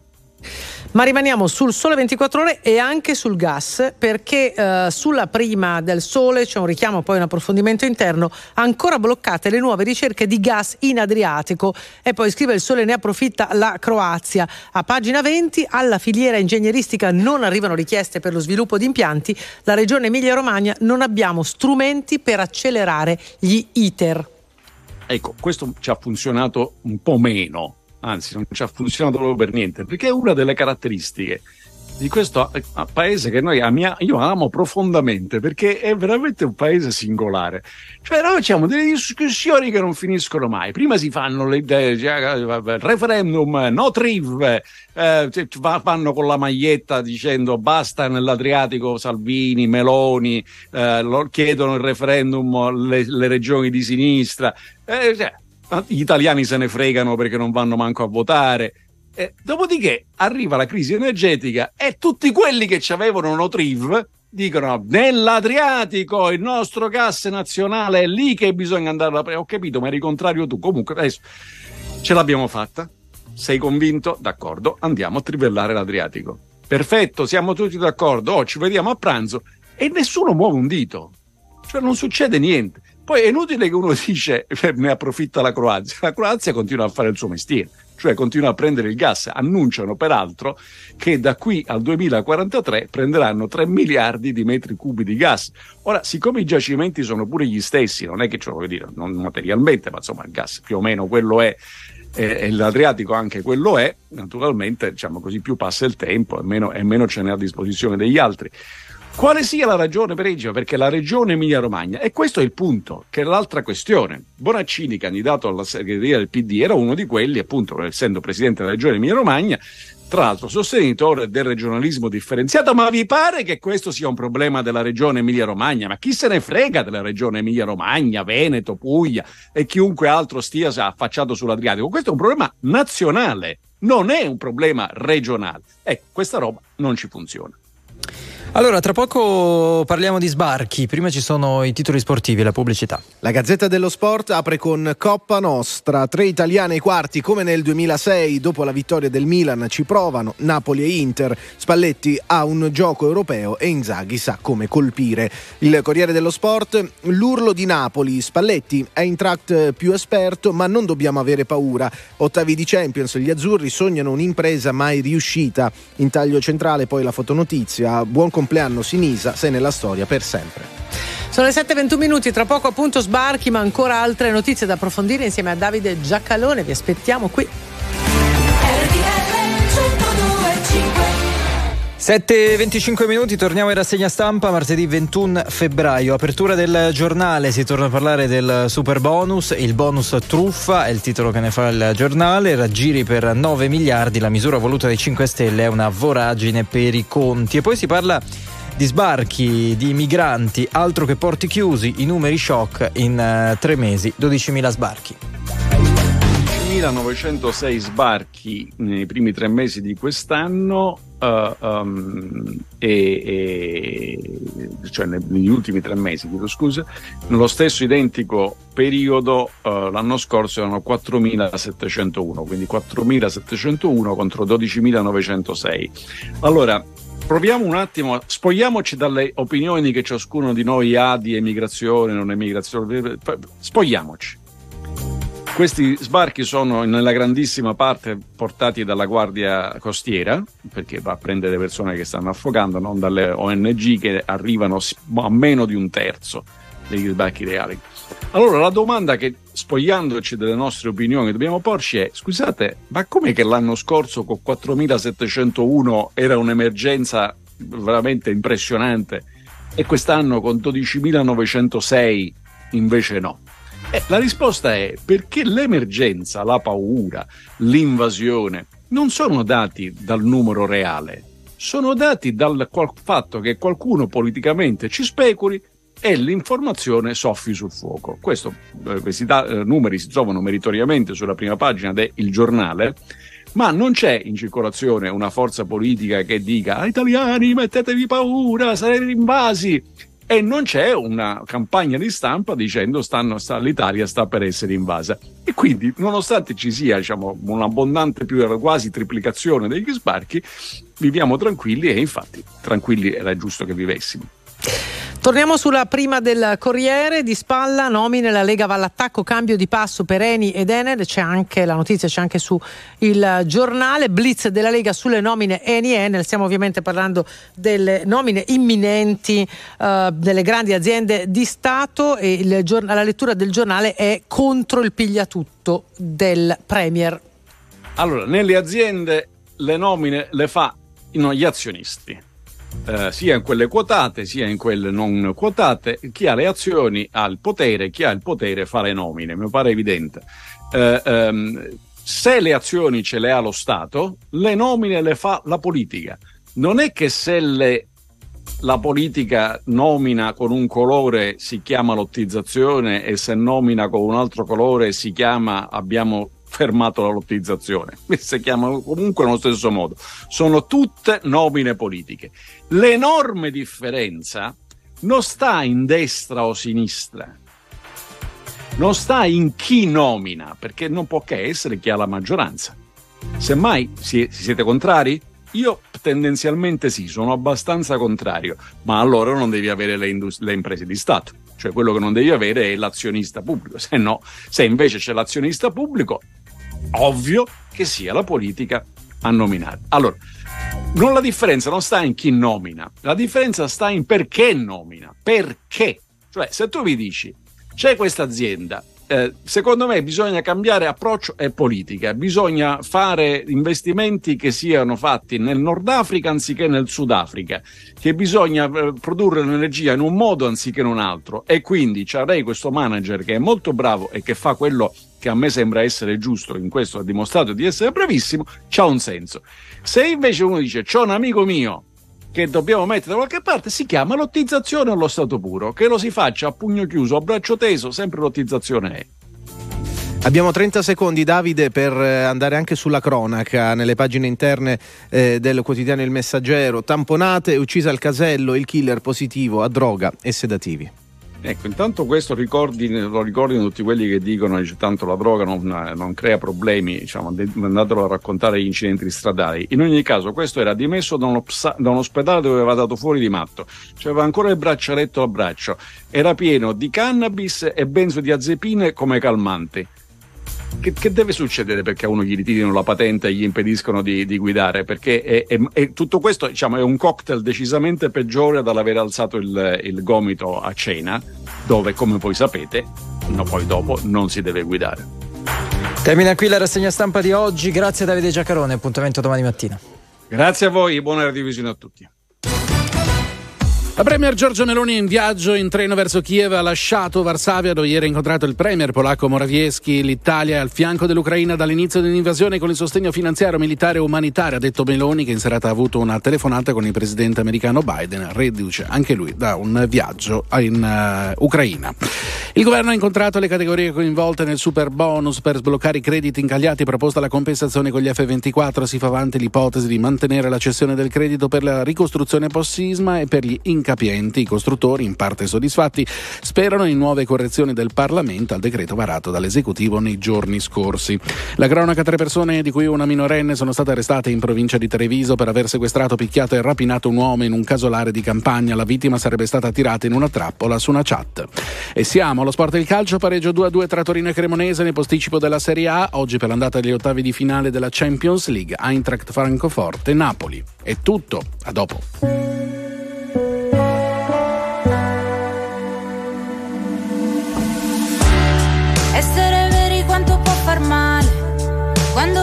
Concesso litigare per non deludere le aspettative. Dopo sei anni di diapositive, nel camerino il pianto cola il trucco. Restare zitti per non maledirsi, come un silenzio che racconta tutto. La cicatrice quando togli il piercing. Davanti al mio cuore c'è una ringhiera, sul tuo che è sempre stato uno strapiombo. Lo sai che mi è piaciuto anche caderci, sì però mica puoi toccare il fondo. Magari è solo questa vita strana, con le valigie sempre mezze fatte. Magari è solo che ci si allontana, se si vuole ciò che si combatte. E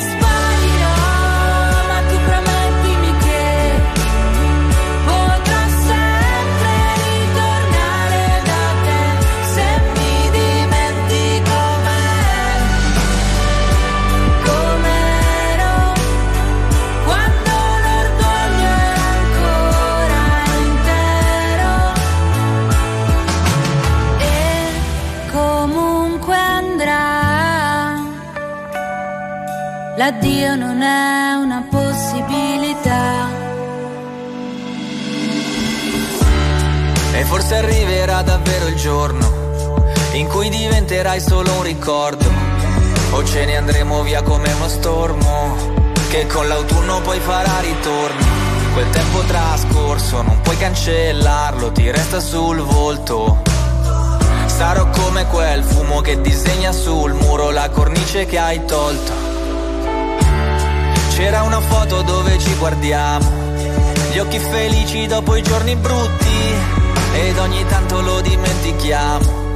Ma il nostro fuoco lo hanno visto tutti, forse diventeremo due stranieri, in viaggio su respiri più leggeri, chissà se piloti o passeggeri.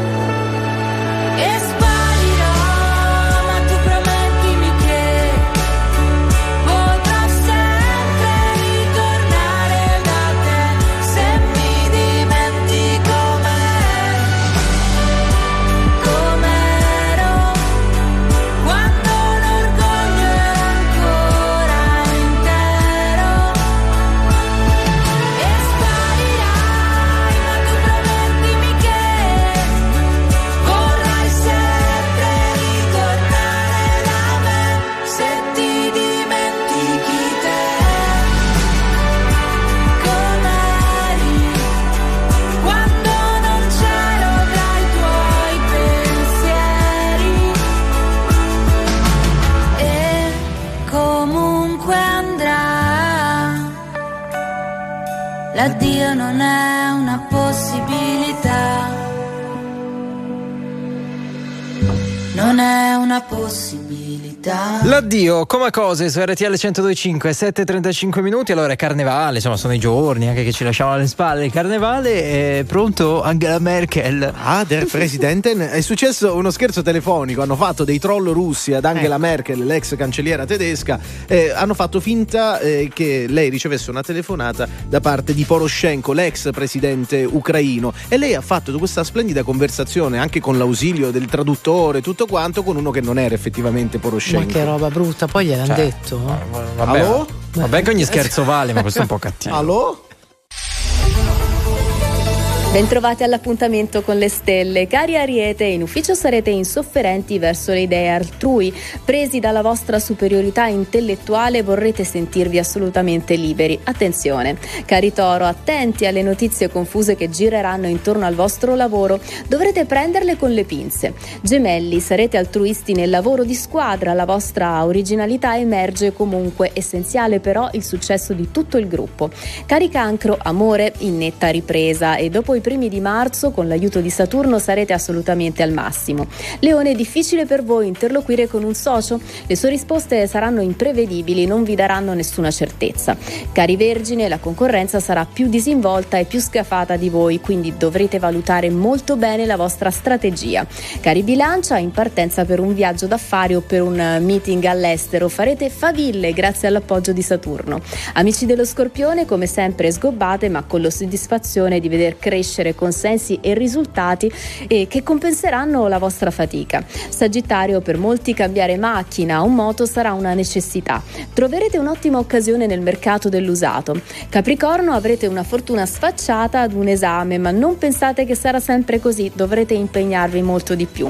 Acquario, le vostre proposte anche in famiglia saranno le più moderne e innovative in tutti i campi. Sarete davvero lungimiranti. E infine, amici dei pesci, l'amore alimenterà la vena artistica, le chicche d'arte o gli scorci naturali durante le recenti vacanze vi ispireranno alla grande. I segni fortunati di oggi: Toro, Gemelli, Cancro, Scorpione e Sagittario.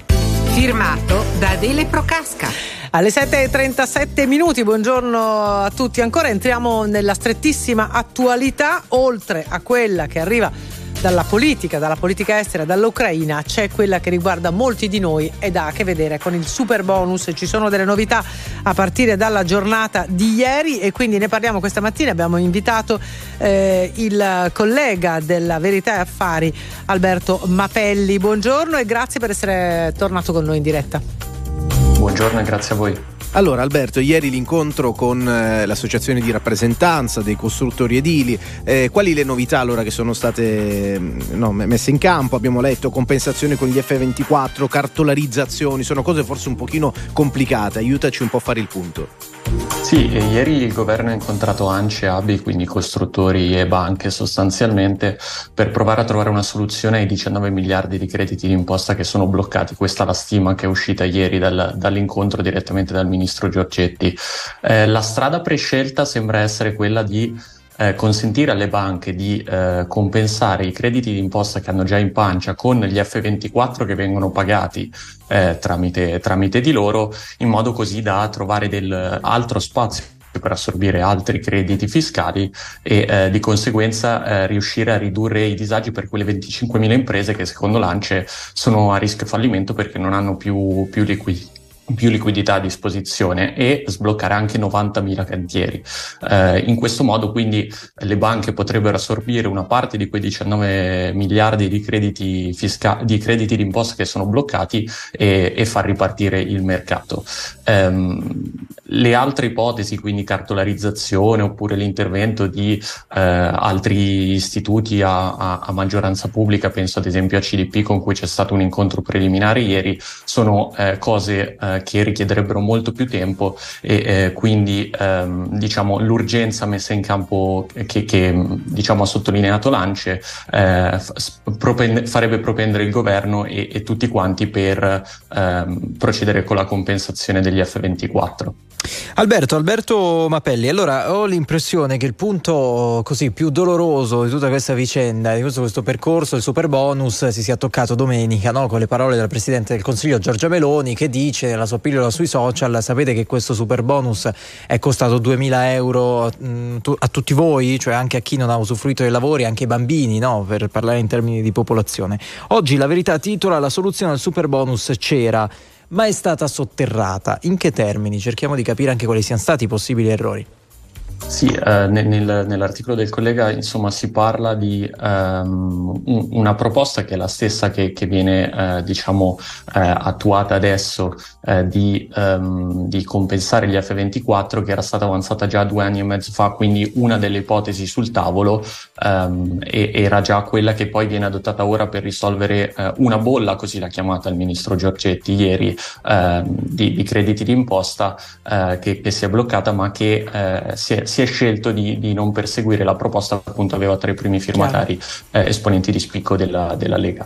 Della Lega. Eh, Alberto, un'ultima domanda, poi ci salutiamo. Eh, noi potremmo dire in questo momento agli utenti che hanno aperte delle posizioni col super bonus che possono stare abbastanza tranquilli o non ce la sentiamo? Allora, eh, dipende da qual è lo stato di, di avanzamento, eh, come è stato fatto nel decreto del, del, come è stato scritto nel decreto di, di tre giorni fa, eh, se eh, è già stata presentata la, la comunicazione di inizio lavori eh, si può cedere il credito d'imposta, altrimenti si può comunque accedere al super bonus perché non è stato abolito, ma bisogna avere la liquidità ehm, necessaria per eseguire i lavori e poi eh, recuperare quei soldi, il 90% ricordiamolo dopo la manovra, nei cinque anni successivi. Quindi in dichiarazione dei redditi, cioè non è più possibile esatto, cedere, esatto, cedere esatto, il credito. Esatto, esatto, Molto bene, Alberto Mapelli, Verità e Affari, grazie per essere stato con noi, ci sentiamo presto. Grazie a voi.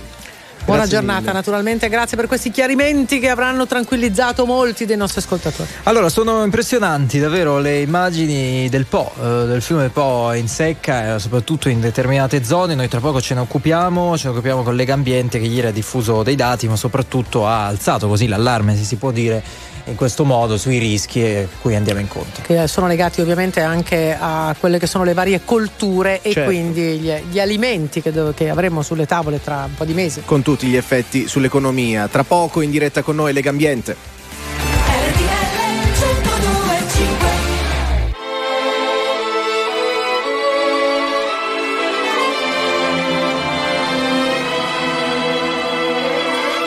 No need to hold it in. Go ahead and tell me. Just go ahead and tell me. I've never done you wrong. But that look upon your face strikes me with a difference. Highlights our distance the miners in our song. The past remains, the blood resistance puts us on a mission to rewrite the code behind the wall. Someone is looking for remission. So why won't we cut the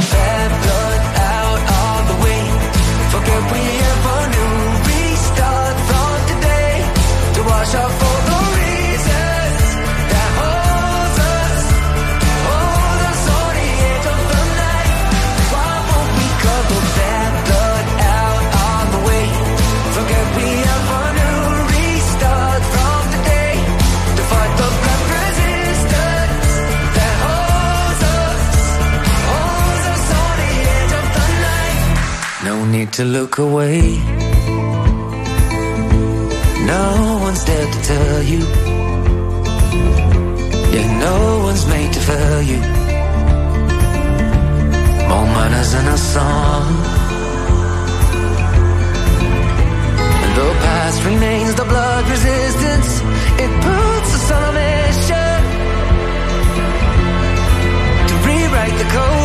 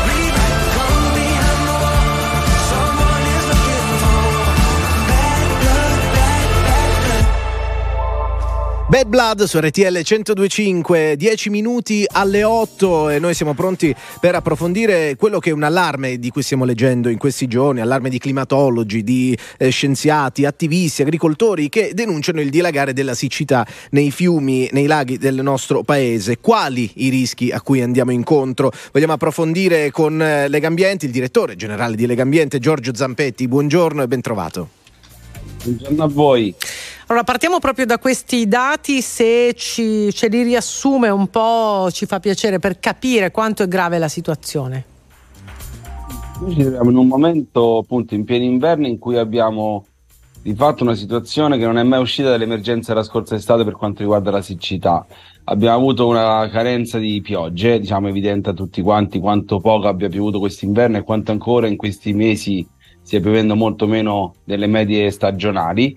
E poi c'è un altro dato che noi abbiamo voluto evidenziare che ci preoccupa, che è quello delle- della copertura anche nevosa, nel senso che quest'anno da- dai dati appunto degli osservatori di- del clima ci dicono che, che che ha nevicato il 53% in meno sull'arco alpino e il 61% in tutto quanto il bacino del Po, per cui meno della metà della neve dell'anno scorso. E considerate che già il 2022 a livello internazionale uno degli anni peggiori per quanto riguarda le precipitazioni nevose e piovose, per cui insomma c'è una situazione che sicuramente non è ancora un'emergenza, perché in questo momento siamo in inverno e l'acqua non viene utilizzata per irrigare i campi oppure diciamo così come viene utilizzata nelle prossime stagioni, ma una situazione ci deve per forza di cose far agire subito. Quindi eh, meno 53% di neve sulle Alpi e meno 61% addirittura di acqua nel bacino del Po. Questi sono i due fronti. Veniamo alla strategia eh, di cui ci parlava in sintesi per provare naturalmente a invertire la tendenza prima che quella che non è ancora un'emergenza poi lo diventi. Sì, allora, noi partiamo dal- da un dato che l'Italia è considerato uno dei paesi a stress idrico medio-alto. Questo cosa vuol dire? Che noi ogni anno utilizziamo il 30-35% delle nostre risorse idriche rinnovabili, perché insomma l'acqua eh, diciamo, è, è comunque sia una risorsa rinnovabile, ma diciamo, ha dei limiti no? di ricarica, di rigenerazione, per cui diciamo, se la utilizziamo troppo, di fatto poi andiamo a consumare e quindi diventa una risorsa non più rinnovabile. E quindi e ogni anno incrementiamo questo consumo del, del 6%, e quindi diciamo, questo qui è il primo dato da cui partiamo. Quindi la, la strategia idrica nazionale che noi chiediamo come Lega Ambiente è una strategia che da- innanzitutto deve ridurre i prelievi di acqua e deve ridurre gli sprechi. Questo è l'intervento che si può fare subito a breve termine. Si deve fare sul ciclo idrico integrato, quindi l'acqua arriva nelle nostre case efficientando le reti e gli acquedotti. Si deve fare soprattutto in agricoltura perché là è appunto il settore che utilizza più acqua, ma è il settore che oggi forse ha bisogno di politiche più efficienti e anche di un utilizzo molto più attento.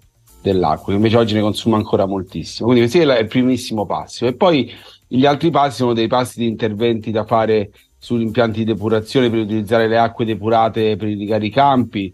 All'interno dei nostri palazzi, per esempio, l'acqua che utilizziamo nei lavandini, le cosiddette acque grigie della cucina o del bagno, possono essere rimesse in delle cisterne depurate e rimesse in circolo, per esempio, per gli sciacquoni.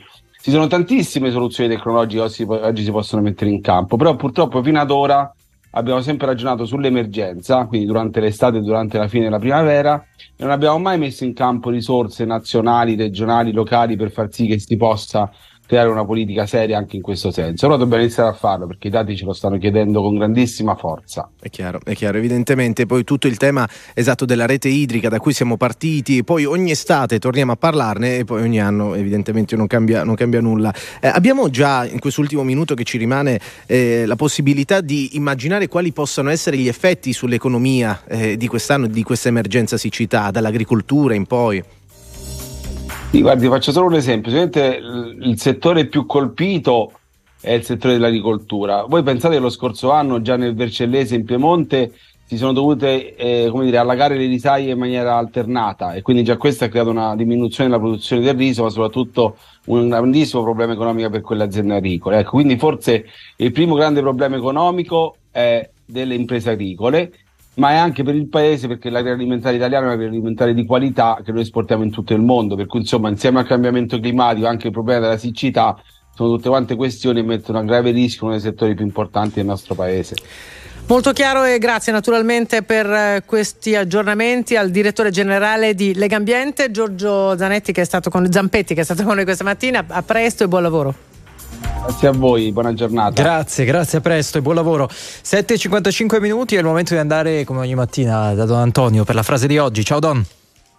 Il quale vi dice che non tutti i somari hanno quattro gambe. Come, ah, come no? Come no? I migliori, I migliori ne hanno due. Tu, ne hanno due. Toccatina stamattina. Eh. Ce l'ha coi somari a due gambe stamattina. Eh? Eh, eh non vuoi fare dei nomi, vero? No. È così. No. Bipedi, bipedi con queste grandi orecchie. Vuoi fare dei nomi? Vuoi fare dei nomi? Ciao, ciao, ciao. ciao. Dai, niente, ciao, ciao, si sottrae, signora, si sottrae a questa Ognuno rifletta su se stesso. Sulle sue due gambe. Che energia stamattina, fra l'altro, e soprattutto che l'ha toccata piano, come fa, come fa ogni tanto. 7.56 minuti, andiamo nel 1969.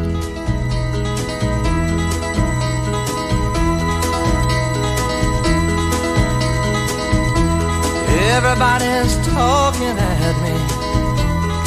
I don't hear words they're saying, only the echoes of my mind. People stop and staring. I can't see their faces, only the shadows of their eyes. I'm going where the sun keeps shining through the pouring rain. Going where the weather suits my clothes. Banking off of the northeast winds, sailing on summer breeze. And skipping over the ocean like a stone.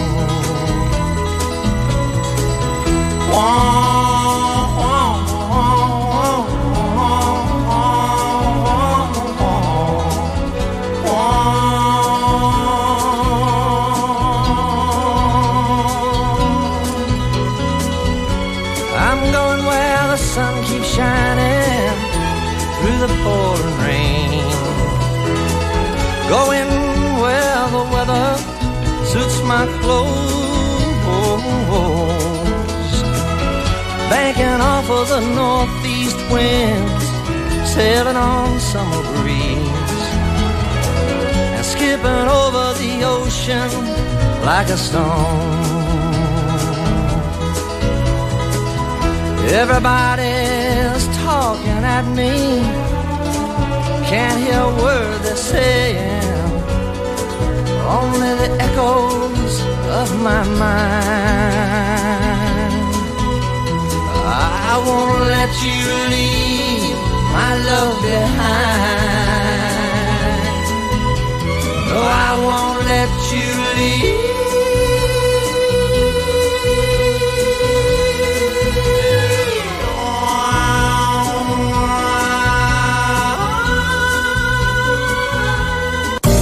E siamo pronti anche per concludere la seconda ora di Non Stop News. Nella terza chi andiamo ad ospitare? Nella terza ci, ci raggiunge Valerio Palmieri, caporedattore di Chi. Parliamo dei, di Fedez e della Ferragni per capire un attimo a che punto siamo in questo presunto conflitto. Eh, vabbè, che la nazione richiede, la nazione sta chiedendo, sì. Poi Don Davide Banzato, eh, approfondiamo le parole eh, del Papa in un interessante libro. E infine Ferruccio De Bortoli per il punto sull'attualità. Tutto questo alla prossima ora dopo le ultime notizie. Il giornale orario.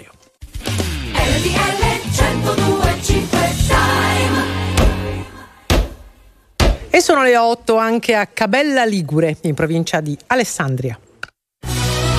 RTL 1025 Giornale Orario. Martedì 21 febbraio, ben ritrovati da Giovanni Perria. La Presidente del Consiglio Giorgia Meloni ha lasciato Varsavia in eh, Polonia ed è in viaggio in treno verso Kiev dove è attesa in queste ore una sorta di staffetta con il Presidente americano Joe Biden che ieri è giunta a sorpresa nella capitale ucraina e ha incontrato il Presidente Zelensky. Allora facciamo il punto con Massimiliano Mantiloni. L'Italia, determinata nel sostegno militare e finanziario all'Ucraina, vogliamo un'Europa che sia un gigante politico e non burocratico. Così la Premier Giorgia Meloni, che oggi arriva a Kiev con i nuovi aiuti italiani. Ieri telefonata a Biden Meloni, durante la quale il presidente americano ha detto di essere impaziente di accogliere il presidente del Consiglio italiano a Washington. Visita a sorpresa di Biden ieri a Kiev, dove ha abbracciato il presidente Zelensky. Salviamo la democrazia. Putin pensava che l'Occidente fosse diviso, ma si sbagliava di grosso, ha detto il presidente statunitense, annunciando nuove armi all'Ucraina e guardando a un processo verso una pace giusta e durevole. Biden si è trasferito a Varsavia, in Polonia, dove terrà un discorso su come gli Stati Uniti hanno contribuito a radunare il mondo per sostenere l'Ucraina e sottolineare il sostegno americano al fianco orientale della Nato.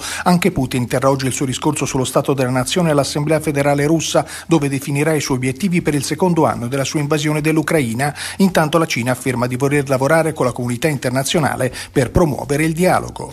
Passiamo alla politica. Dopo l'incontro di ieri a Palazzo Chigi con costruttori e banche sul super bonus, si è aperto uno spiraglio per sbloccare i crediti incagliati che mettono a rischio migliaia di imprese italiane. Sentiamo Alberto Ciaparoni. Quel che è certo è che dopo gli incontri di ieri con banche e imprese, i tecnici dell'esecutivo sono al lavoro per risolvere il problema dei crediti incagliati, circa 20 miliardi, come ha quantificato lo stesso ministro dell'economia Giorgetti. I colloqui sono serviti per ascoltare appunto le esigenze delle ditte e le istanze delle banche, ma eventuali decisioni arriveranno solo dopo il giudizio di Eurostat atteso questa settimana sull'annualità nella quale contabilizzare i crediti. Se sarà nel 2023 il margine di manovra dell'esecutivo sarebbe strettissimo, il rischio sarebbe di fatti il mancato rinnovo delle misure contro il caro energia che scadono a fine marzo.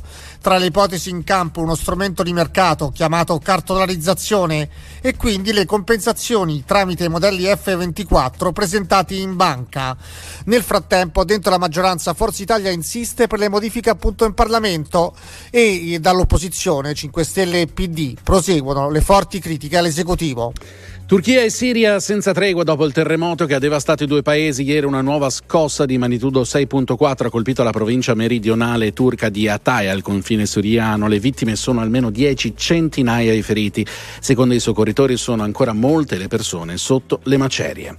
Siamo alla cronaca. Tre persone, di cui una minorenne, sono state arrestate in provincia di Treviso per aver sequestrato, picchiato e rapinato un uomo in un casolare di campagna. La vittima sarebbe stata attirata in una trappola su una chat. Carabinieri hanno scoperto quanto stava succedendo dopo aver notato movimenti sospetti appunto attorno al casolare.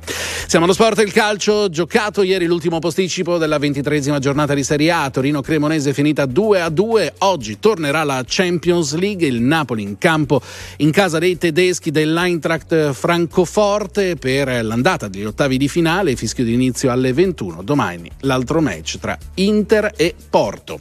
Non c'è altro. Ora meteo e traffico. Previsioni del tempo. Buongiorno da Vanessa Minotti, contesto di alta pressione per la giornata di martedì sul nostro territorio, infatti non mancheranno ampi spazi soleggiati, ma infiltrazioni umide apporteranno della nuvolosità. Nel corso della giornata lungo il versante tirrenico qualche annuvolamento anche sulla pianura padana. Nelle ore più fredde del giorno tra pianura padana e medio versante adriatico segnalo anche nubi basse e banchi di nebbia, clima ancora mite con massime oltre la media. Dettagli sull'app di Trebi Meteo. Via Radio. Da Autostrade per l'Italia ben ritrovati da Emiliano Recchia, traffico intenso come di consueto a quest'ora soprattutto a causa degli spostamenti pendolari in direzione delle grandi città. Partiamo dalla A4 Milano-Brescia per traffico intenso in direzione di Torino, code a tratti tra Monza e Viale Certosa e tra Pero e la tangenziale nord di Milano verso Brescia. Sulla 11 Firenze-Pisa Nord, invece tra Firenze Ovest e Firenze Peretola, in direzione del capoluogo toscano, sono 4 km di coda per il traffico lungo la viabilità esterna. Per lavori di ammodernamento sulla 10 Genova-Savona, 1 km di coda tra Barazze e la A26 de Trafori verso Genova e 2 km di coda tra Barazze e Albisola in direzione opposta. Sulla 1 panoramica invece tra Localitaglio e Barberino di Mugello verso Firenze, un chilometro di coda per un veicolo in avaria. Sul tratto urbano dell'A24 Roma-Teramo, tra Via Togliatti e la tangenziale est, 3 chilometri di coda in direzione del centro città per il traffico congestionato. Ed Autostrade per l'Italia è tutto, fate buon viaggio. Grazie, non ho altro da aggiungere, a più tardi e buon viaggio. Il prossimo giornale orario fra meno di un'ora. Perché le notizie prima passano da noi. RTL 1025. Very normal people. Io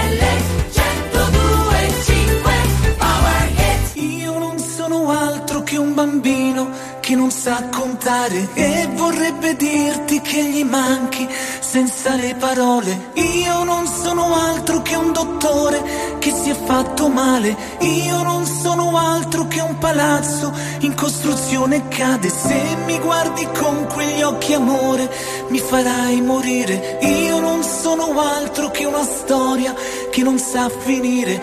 Io non sono altro che un giardino senza neanche un fiore. Io senza di te non sono altro che la parola amore. Questo amore tornerei a dirti che ci vuole altro per convincermi a rinchiuderti dentro un singhiozzo, altro per lasciarmi in un riflesso dentro uno specchio e non era mai il momento giusto. E non era mai il momento giusto per parlare.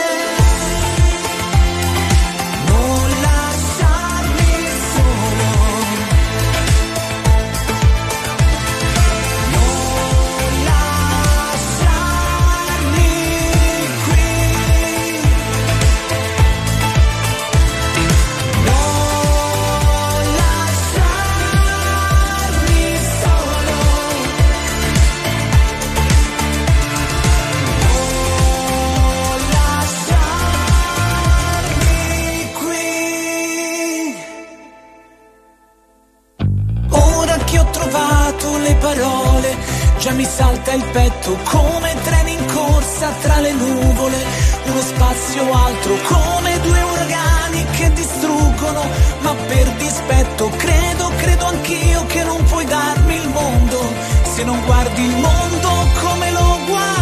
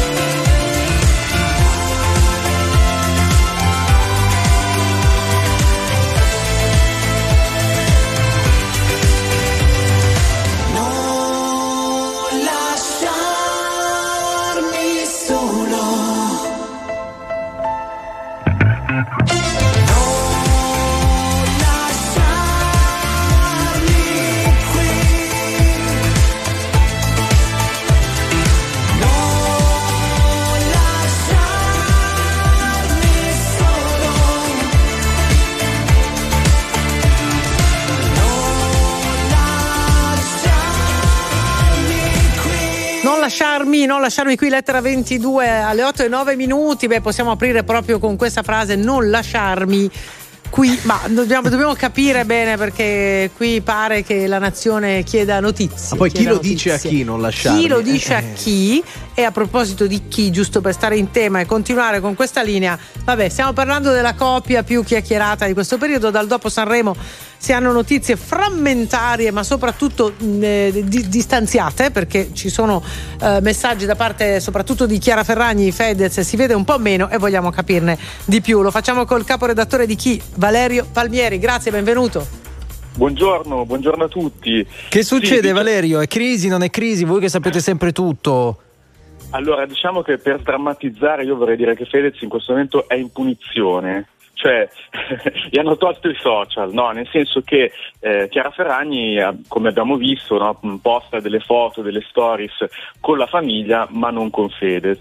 Questo perché fra di loro è in atto un, eh, una fase di chiarimento, eh, nel senso che dopo quello che è accaduto a Sanremo, eh, ovviamente non poteva, non poteva passarla liscia eh, il buon Fedez e quindi eh, Chiara Ferragni, come abbiamo visto, perché secondo me la- la- l'immagine più potente no, di, di quella sera, di questo sabato sera sanremese, è quella dietro le quinte in cui Fedez, come un bambino che ha fatto una marachella, va dalla mamma a, a farsi rimproverare, e questo è accaduto, no? Ehm, perché dopo, dopo il famoso bacio e il twerking con Rosa Chemical, eh, Fedez ha evidentemente messo in imbarazzo la moglie, messa, mh, ha, ha- ha spostato su di sé l'attenzione e ha creato imbarazzo a Chiara e quindi questa cosa eh, lei l'ha voluta un po' sottolineare e chiarire con lui. Mm, mm, quindi Eh, tu dici è più un problema diciamo di dove è stata focalizzata l'attenzione che il fatto in sé del bacio con Rosa Chemical che evidentemente era un momento spettacolare ma nell'eventualità in cui adesso non, non- non lo stiamo mettendo completamente in campo in cui ci fosse una separazione chi è che ci rimetterebbe di più dei due secondo te?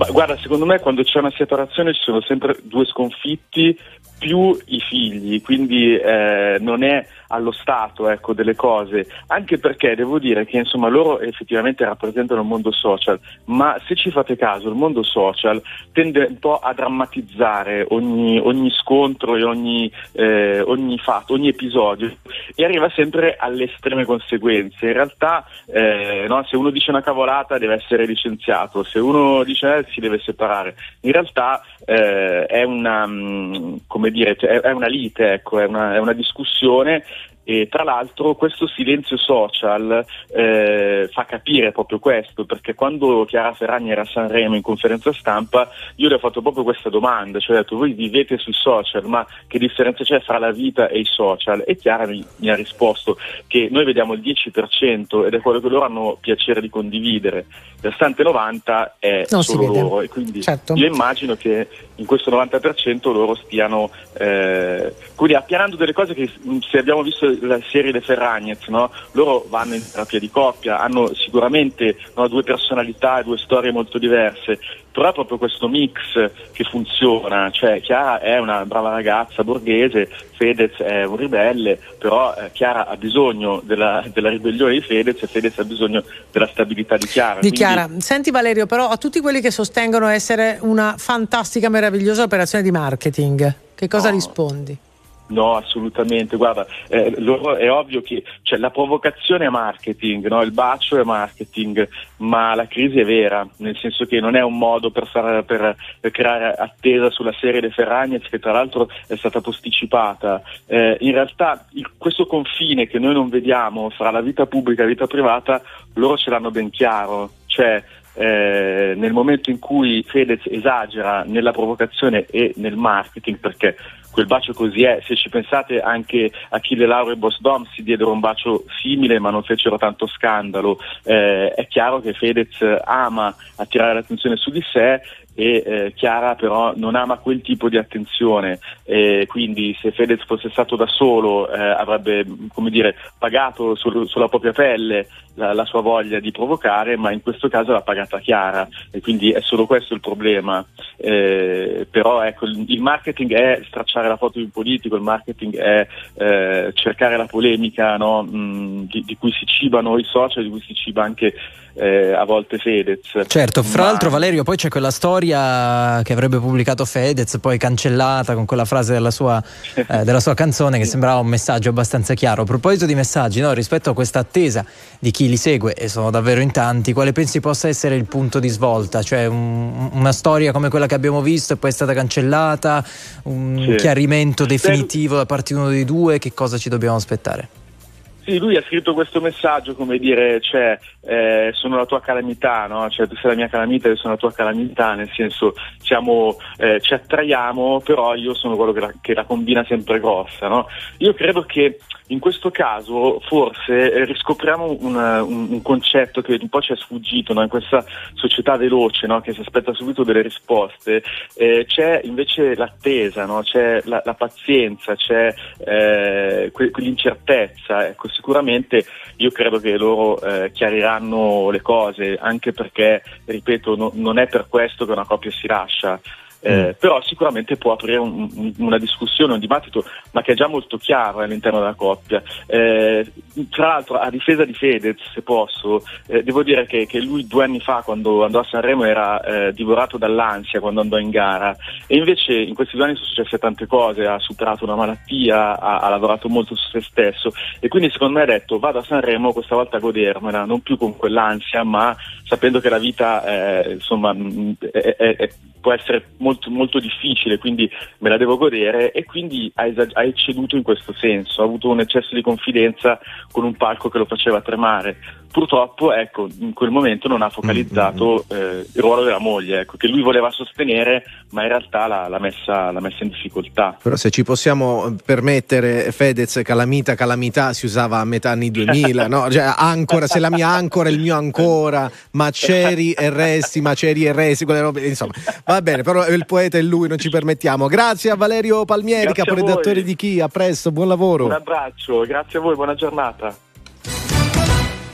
La premier Giorgia Meloni è in viaggio in treno verso Kiev, ha lasciato Varsavia dove ieri ha incontrato il premier polacco. L'Italia è al fianco dell'Ucraina dall'inizio dell'invasione col sostegno finanziario, militare e umanitario, ha detto Meloni, che in serata ha poi avuto una telefonata col presidente americano Joe Biden. Il governo ha incontrato le categorie coinvolte nel super bonus per sbloccare i crediti incagliati, proposta la compensazione con gli F24, si fa avanti l'ipotesi di mantenere la cessione del credito per la ricostruzione post sisma e per gli incapienti. I costruttori in parte soddisfatti sperano in nuove correzioni del Parlamento al decreto varato dall'esecutivo. È Stefano Pioli il vincitore della panchina d'oro per la stagione 21-22, il tecnico del Milan che ha conquistato lo scudetto nello scorso campionato è stato il più votato dai colleghi durante la cerimonia che si è svolta a Coverciano. Pioli succede nell'albo d'oro ad Antonio Conte. E poi il calcio giocato, ieri l'ultimo posticipo della ventitresima giornata di Serie A, Torino-Cremonese è terminata 2-2. Via Radio. Da Autostrade per l'Italia ancora una buona giornata e ben ritrovati da Emiliano Recchia, circolazione molto sostenuta come di consueto a quest'ora sulla nostra rete, soprattutto a causa degli spostamenti pendolari in direzione delle grandi città.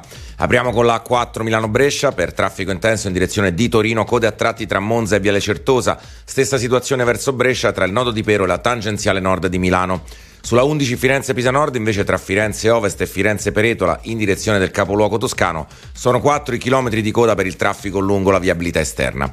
Per eh, lavori di ammodernamento sulla 10 Genova-Savona 1 chilometro di coda tra Varazze e la A27 Trafori verso Genova e 2 chilometri di coda tra Varazze e Albisola in direzione opposta. Entrambi i tratti si percorrono in 40 minuti. Sulla 1 panoramica per un veicolo in avaria, code tra Localitaglio e Barberino di Mugello verso Firenze, mentre sul tratto urbano della A24 sono 2 km di coda tra Via Fiorentina e la tangenziale est in direzione del centro città per il traffico congestionato.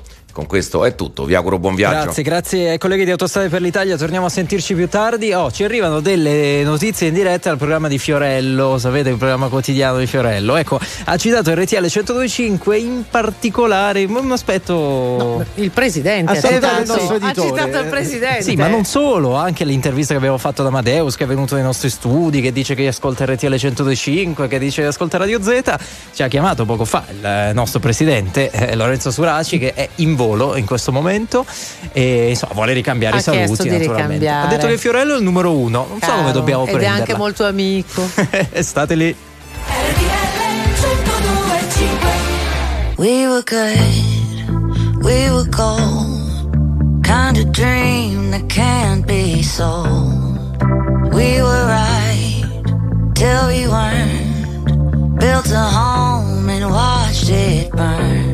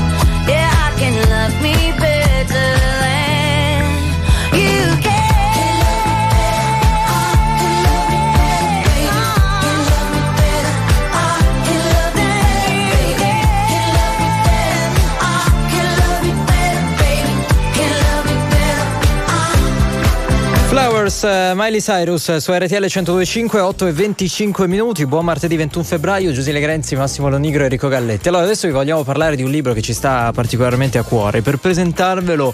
Eh, vi leggiamo questa frase. Ognuno di noi deve domandarsi se nella sua vita ci sono orizzonti. Tante volte succede che la gente non riesca a scorgerli, si sente un po' male perché non osserva, non sa guardare e cercare quegli orizzonti. Osservare gli orizzonti della vita significa guardare alla speranza. È una frase di Papa Francesco perché esce oggi il nuovo libro del Papa che è un dialogo con un amico di RTL 1025, ci permettiamo di dire così, che è Don Davide Banzato che oggi ci presenta Cerca il tuo orizzonte, rialzarsi e ripartire oggi, edito da PM. Eh, Don Davide, buongiorno. Buongiorno, un saluto a te Enrico, a tutti gli altri conduttori e ai nostri radioascoltatori, un saluto. Grazie per essere con noi. Allora, partiamo davvero dalle basi. Come ci si prepara per fare un dialogo col Papa? Perché eh, deve essere davvero un'emozione importante, non solo per chi ha scelto di, una, eh, di prendere i voti, però insomma per tutti, sapere di dover affrontare un dialogo, ci si prepara alle domande, eh, si concorda qualcosa prima, si parla in libertà. Com'è andata? Raccontaci. Allora, io ho diciamo, la fortuna e il dono di avere di diversi incontri con Papa Francesco che eh, mi hanno reso un po' un papà, un padre familiare. Questa è una mh, situazione che mi ha messo in una condizione anche di essere spontaneo in questo dialogo. In realtà questo libro è frutto di un dialogo nato in modo del tutto caus- casuale, perché dovevamo incontrarci per le riprese del programma I Viaggi del Cuore che io conduco e volevo far salutare la truppa al Papa gli avevo chiesto un videomessaggio eventualmente, ma niente di più, due o tre domande. Invece ci siamo seduti e è andata via un'ora chiacchierando, registrando e io stesso mi sono reso conto mentre andavo avanti che il Papa non voleva alzarsi, che era lì proprio per parlare e lasciarsi interpellare da qualsiasi tipo di domanda. Infatti anche nel libro racconto come è avvenuto questo incontro e dico se ti capitasse di poter porre qualsiasi domanda al Papa, quale domanda faresti? Ecco, io ne ho fatte alla fine dieci, ormai a dieci anni da pontificato, anche questo è un altro caso che a me piace chiamare Dio incidenza, nulla è un caso e il Papa ci regala degli spunti di riflessione, il sottotitolo è rialzarsi e ripartire oggi, in un tempo così buio in cui purtroppo le notizie sono sempre cupe nella cronaca, io abito qui vicino ad Alatri e sappiamo cosa è avvenuto qua accanto a, a, a, me, a me in queste zone, però invece ci sono anche messaggi di speranza. Dobbiamo dare più spazio a questo e nel libro cerco di farlo. Allora, come dicevi, 10 domande, credo di non spoilerare niente se spoilerò le domande, perché quello che conta sono no. poi le risposte, no? Eh, ce ne sono molte interessanti, per esempio, gli hai fatto domande anche forti, no? Se ho perso la fede, come faccio a ritrovarla? Ma ce n'è una che mi ha colpito di più, come vincere la sclerocardia, cioè l'indifferenza che ci domina. Mm, ti, ti, ricordi cosa ti ha risposto a questa domanda? Sì, assolutamente, è molto potente, hai ragione, sono domande forti ci sono anche temi come quello degli abusi, o se il Vaticano e la Chiesa sono la stessa cosa. Però rimanendo sulla tua domanda, la sclerocardia vuol dire durezza di cuore. E il Papa dice che purtroppo quando il cuore si indurisce è perché ci sono delle ferite, no? si chiude, oppure è per l'egoismo. Allora, una cosa è avere un cuore indurito per delle ferite che può capitare, eh, ci si difende, c'è anche una dignità personale, penso a un tradimento subito. Altra cosa invece è un cuore che diventa indifferente, normalizza, globalizza l'indifferenza e questo è il grande dramma che oggi viviamo. Il contrario, dice, è un cuore inquieto, cioè un'inquietudine sana che è anche una virtù, cercare qualcosa, e altre volte c'è un'inquietudine invece che è quella che eh, vuol dire che non siamo in pace con noi stessi, ma anche quella è un'occasione ed è sempre meglio di un cuore sclerotico, chiuso, duro, perché ci spinge a cercare, a metterci in ascolto.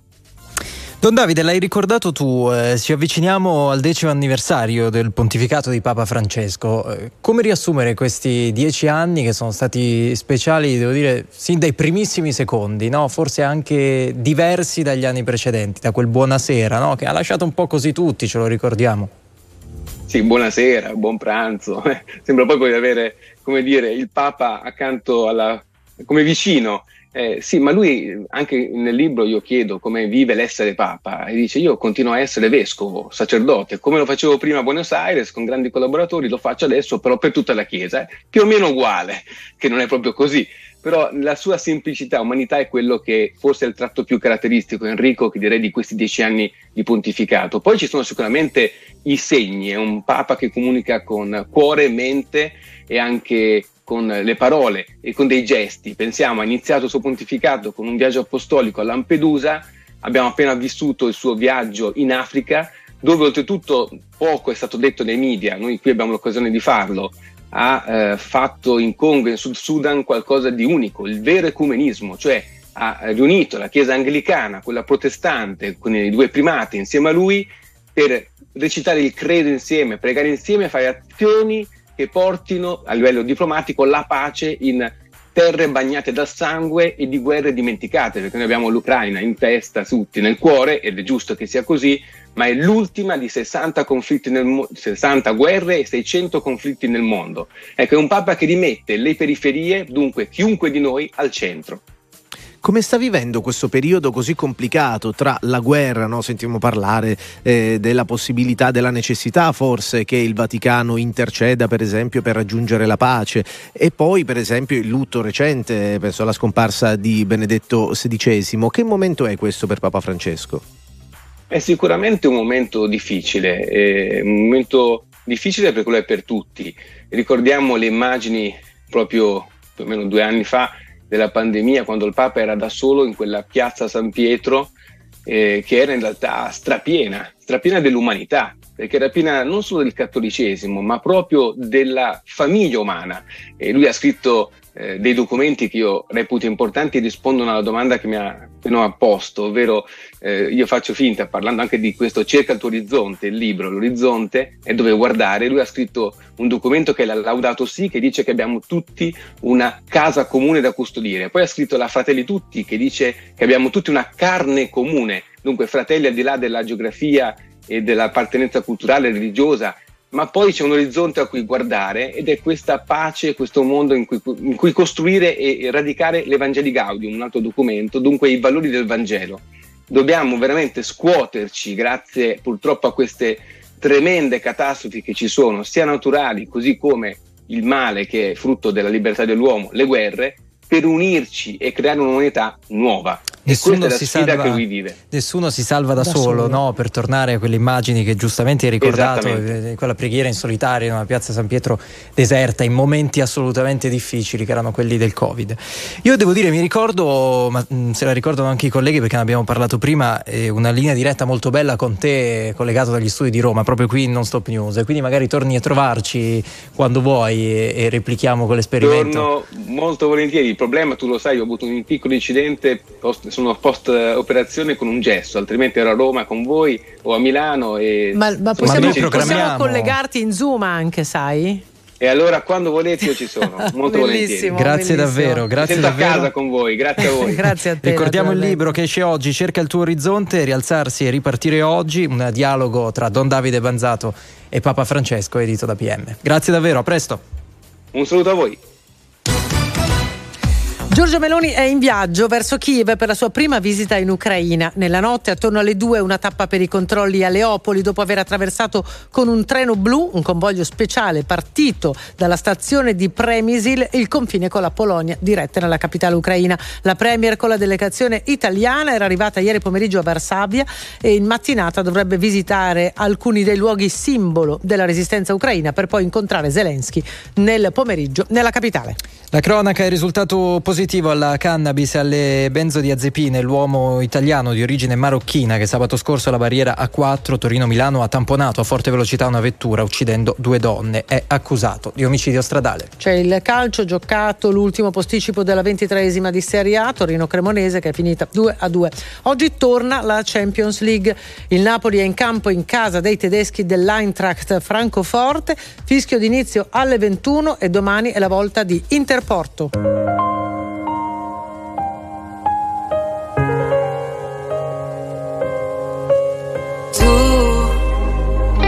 eri più bella di me. E adesso che il letto è vuoto e la casa in silenzio, ho paura a dormire. Perse, noi perse senza un perché. E c'è una torre di piatti che aspetta in cucina una foto di te sotto il mio cuscino. E vorrei sapere si prova se resti. Non voglio più perderti nel chiaro di luna. Ci siamo incontrate dentro momenti pessimi. Tutto ciò che amo mi fa sempre paura. Uniamo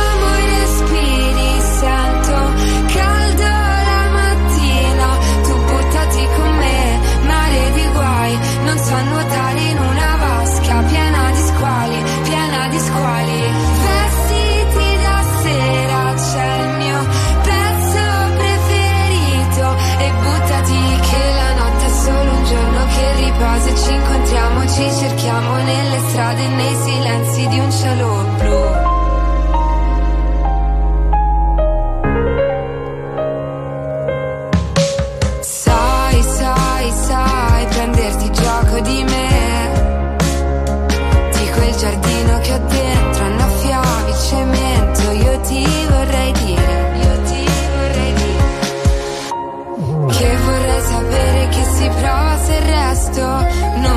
Più perderti nel chiaro di luna. Ci siamo incontrate dentro momenti pessimi. Tutto ciò che amo mi fa sempre paura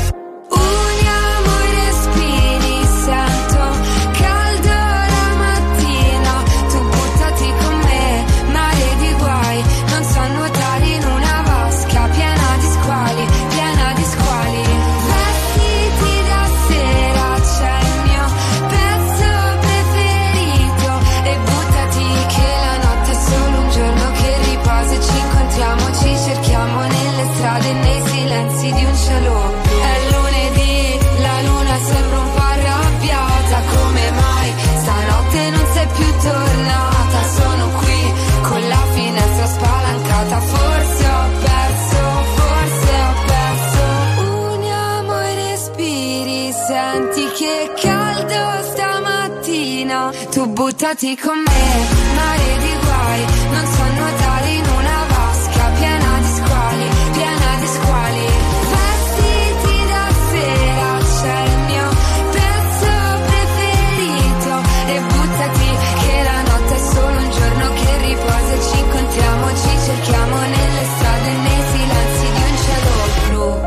Mare di guai, Ariete, 8 e 38 minuti. C'è gente che ogni tanto prende una decisione, lascia tutto e va in giro per il mondo. Ma beati a poterselo permettere, evidentemente. La storia che stavamo leggendo sulla stampa di Elisa e Matteo, una coppia che ha anche un bambino, eh, si sono ritrovati a fare il giro del mondo. All'improvviso arrivano a Copenaghen, dovevano fermarsi qualche giorno. Hanno visto che tutto sommato da lì alla Lapponia ci voleva poco. Ma che bello, i cani da slitta, Insomma, la poco. neve, c'è un bel clima, mite, si sta bene. Insomma, adesso è da due anni praticamente che, sta- vivono lì.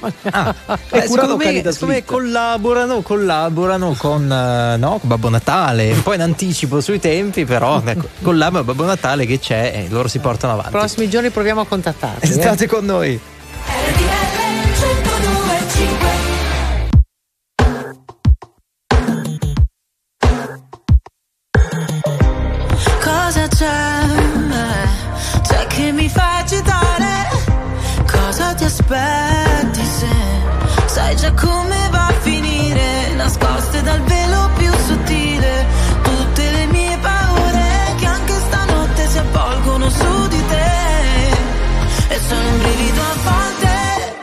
ma sto periodo non è facile.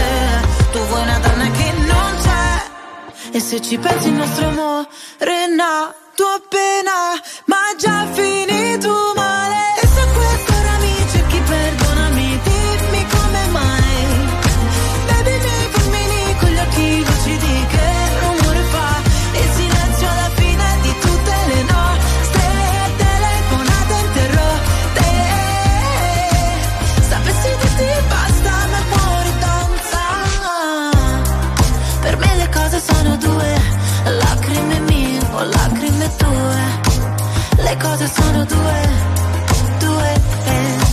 eh.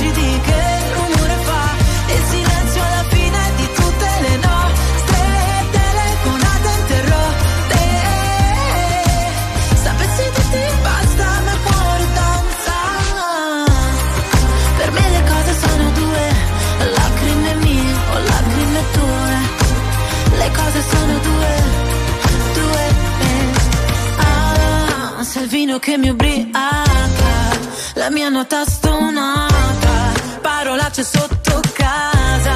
Ah, ah, ah, in questa notte amara, dagli occhi cade il Niagara, mi accorgo ancora di te. Eh, eh. E se questo ora mi cerchi, perdonami, dimmi come mai.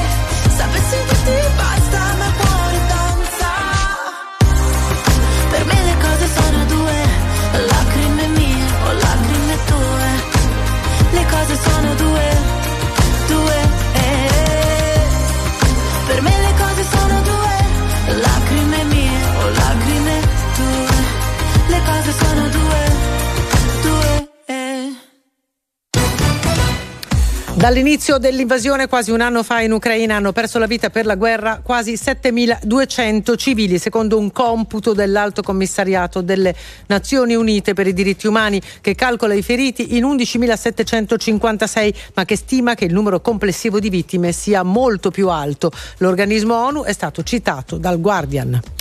Ultima pagina, la strada degli F24 per sbloccare il nodo dei 19 miliardi di crediti incagliati e l'ipotesi di mantenere la possibilità della cessione per i lavori legati al post sisma e per gli incapienti. Questa è la doppia apertura del governo sul super bonus. Le associazioni di categoria, dopo l'incontro di ieri, si dicono soddisfatte a metà e continuano a sperare in altri correttivi in Parlamento. Neve dimezzata, laghi e fiumi quasi in secca, Lega Ambiente lancia l'allarme e un appello al governo per una strategia idrica nazionale per tornare alla normalità e garantire le produzioni agricole primaverili ed estive sarebbe necessario oltre un mese di pioggia, è la stima di Coldiretti. Le avete sentite? Queste le ultime notizie nella nostra edizione flash dall'Ucraina al super bonus e le questioni ambientali. Approfondiamo tutto quanto insieme al nostro commentatore di giornata, editorialista del Corriere della Sera, Ferruccio De Bortoli. Buongiorno, grazie per essere con noi.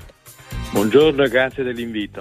Buongiorno, allora non possiamo non partire dalle notizie che abbiamo già accennato anche nel notiziario Flash, la visita a sorpresa di Biden ieri a Kiev dove ha abbracciato il presidente ucraino Zelensky e poi quella frase, quel resoconto, Putin sperava di poter avere la meglio su di noi ma si sbagliava, queste le parole del presidente americano. Oggi tocca a Giorgia Meloni che arriva a Kiev perché è una giornata molto importante, a quasi un anno dall'inizio di questa guerra.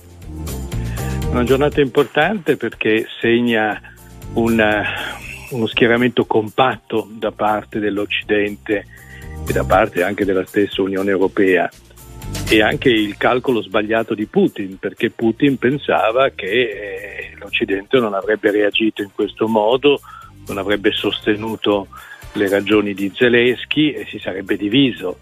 Del resto chi ci segue ricorderà che prima della guerra il presidente francese Macron disse la Nato è sostanzialmente morta, non c'è più, mentre in realtà la Nato, che pur qualche errore l'ha commesso e non pochi, ovviamente è stata ricompattata, addirittura sono, sono, sono entrati eh, Finlandia e Svezia. Beh, da questo punto di vista, insomma, la risposta c'è stata da parte delle democrazie rappresentative da parte dell'Occidente. Adesso il grande interrogativo e ovviamente se ci troviamo di fronte ad un'escalation della guerra, perché è chiaro che questa visita di Biden porta con sé eh, ancora maggiori eh, aiuti militari. Gli Stati Uniti danno più della metà degli aiuti militari che finora ha ricevuto eh, Kiev e oggi è una giornata importante anche per Giorgia Meloni perché deve ribadire con una visita simbolica che eh, il nostro paese sta da quella parte senza indugi e deve un po' rincorrere alcune uscite spericolate, in particolare quella di Silvio Berlusconi. Esatto. E invece, direttore De Bortoli, eh, cosa parliamo del ruolo della Cina in questo momento? Potrebbe essere un ruolo dirimente in senso negativo se eh, andasse avanti nell'appoggio alla Russia? La Cina è un grande punto di domanda perché ha avuto un atteggiamento ambiguo, non ha eh, detto che assolutamente no e condannato eh, l'aggressione russa, aiuta eh, Mosca, eh, ovviamente stando in mezzo eh, sfrutta le, le incertezze e i vuoti anche diplomatici che si sono creati sullo scacchiere internazionale. Adesso annunciano, il ministro degli esteri ha annunciato che ci sarà una proposta di pace e forse possiamo eh, anche aspettarci qualcosa che può smuovere eh, Putin, anche perché eh, la Cina esce dal Covid, ha bisogno di una crescita sostenuta, ha bisogno di non perdere i mercati internazionali e forse giocherà con quell'ambiguità che ha dimostrato finora, ma anche con una sottile sapienza diplomatica sulle difficoltà sia di, di, di Putin e sulle difficoltà ovviamente della stessa Unione Europea e, e, del, e degli stessi Stati Uniti. Per gli Stati Uniti il vero avversario, il vero nemico è la Cina e la storia ci dimostra che non si fanno due guerre contemporaneamente con due nemici, e quindi eh, il, il, vero fronte per gli Stati Uniti è quello della Cina, quindi possiamo pensare che prima o poi questa guerra possa e debba finire, ce lo auguriamo ovviamente tutti. Mm-mm. Bisogna appunto capire e provare a immaginare come, lo stavamo dicendo, ieri Zelensky 2000, ha detto il 2023 sarà l'anno della vittoria e, e ci chiediamo tutti che tipo di vittoria immagina Zelensky, militare, possibile? Ma eh, la vittoria militare è molto difficile, insomma, perché è chiaro che Zelensky non può che dire dobbiamo riconquistare i territori perduti, ma è, è, chiaro che a un certo momento ci sarà una pressione diplomatica per un cessate il fuoco e farsi anche forse una pressione su Zelensky per convincerlo ad accettare anche qualche sacrificio territoriale, insomma ma è chiaro che se in questo momento dovesse accettare un sacrificio territoriale finirebbe la leadership dello stesso Zelensky, dello stesso governo ucraino. Insomma, questo è un sottile crinale sul quale ci siamo incamminati, insomma. ma è anche ovvio e penso che le cancellerie internazionali lo abbiano fatto presente allo stesso Zelensky che non si può pensare di ritornare alla situazione precedente il 2014. Ecco, cerchiamo adesso magari di concentrarci un attimo sul rapporto tra l'Italia e l'Ucraina, cioè sul rapporto tra l'Italia e questo conflitto. Quasi un anno dall'inizio di questa guerra noi assistiamo sempre di più alla tendenza come dire, a spacchettare in un certo senso il sostegno all'Ucraina. No? Mi riferisco a chi dice sì, io sono vicino a Kiev, ma sono contrario all'invio delle armi. Forse è giunto il momento di chiarire eh, se ci siano altre strade, cioè se ci sia effettivamente un altro modo di sostenere concretamente l'Ucraina senza l'invio di armi, che ai noi al momento sembra essere l'unico strumento in gioco in questo conflitto e in generale in una guerra, possiamo dire. Io sono convinto che non ci siano alternative, questo dobbiamo dirlo con molta chiarezza. Insomma, se dobbiamo eh, difendere le ragioni di Kiev, che sono le ragioni anche dei, dei nostri valori occidentali, perché nel momento in cui vincesse Putin saremmo tutti meno sicuri e ci troveremmo di fronte ad un inizio di altre aggressioni. Per cui a un certo momento qui è in gioco non soltanto la libera determinazione di, di un governo democratico come quello ucraino, ma c'è in gioco anche il confronto tra le democrazie e le autocrazie, insomma questo è quello che, che è in gioco. E forse noi ci stiamo illudendo che ci possa essere una terza via, ma eh, purtroppo la terza via non c'è, certo cioè, ci sono molte, molte, molte, molte possibilità di avere delle mediazioni, la mediazione turca, il Vaticano è stato molto ma molto attivo finora, insomma. ma è chiaro che Putin deve convincersi che questa guerra non la può vincere. Poi forse bisognerà eh, convincere anche Zelensky che non può tornare a quella situazione precedente, quindi si dovrà trovare un compromesso in, con un cessate il fuoco. Poi ci sono state tante guerre che si sono tra virgolette normalizzate è un brutto termine perché poi continuano a perdere vite tante, perdiamo tante vite insomma che a un certo momento normalizzandosi sono diventate così. Pensate soltanto che mai è stato fatto un accordo di pace per la Corea. Si è andati avanti per tanti anni insomma. Forse dobbiamo sperare che il, il, conflitto si congeli insomma, e a questo punto poi Putin si convinca che forse più di tanto non può pretendere. Grazie, grazie davvero per il suo grazie. intervento all'editorialista del Corriere della Sera, Ferruccio De Bortoli. Ci sentiamo presto. Buon lavoro, buona giornata. Grazie, buona giornata. Signore e signori, tra poco la famiglia giù al nord.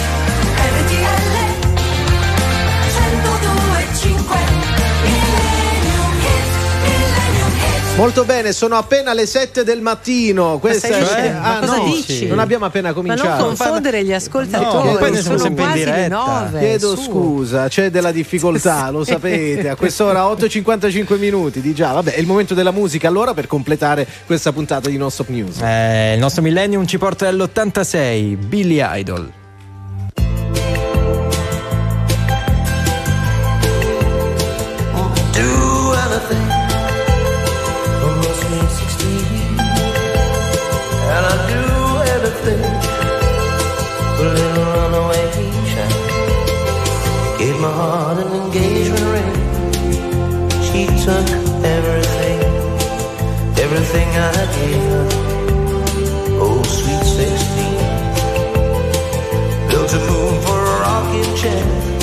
And never the guest it would walk up my from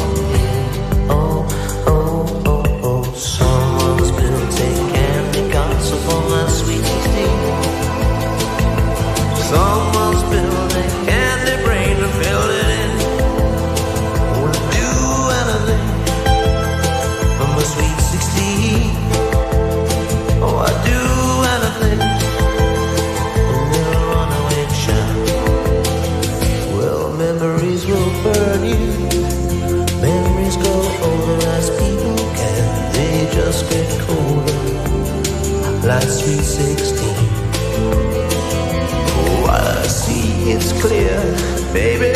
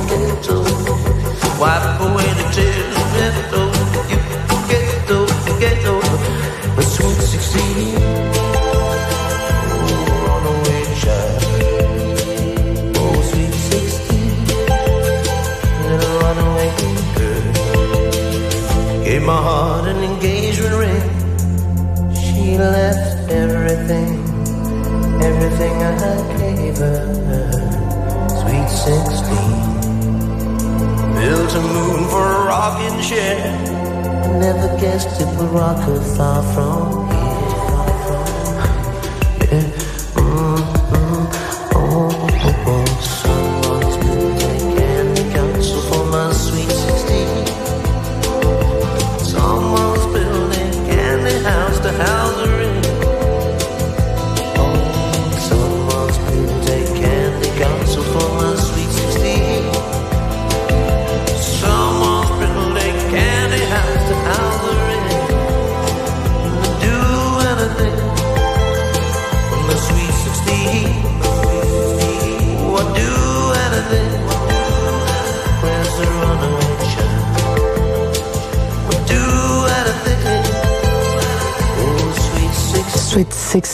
Billy Idol alle 8 e 59 minuti. Stiamo per concludere questa edizione di Non Stop News e quindi ringraziamo i nostri ospiti. Grazie ad Alberto Mapelli di Verità e Affari, a Giorgio Zampetti, direttore generale di Legambiente. Abbiamo chiacchierato con Valerio Palmieri, caporedattore di Chi, con Don Davide Banzato in libreria con Cerca il tuo orizzonte, rialzarsi e ripartire oggi, ve lo segnaliamo ancora una volta. E infine il commento, i fatti di attualità con Ferruccio De Bortoli.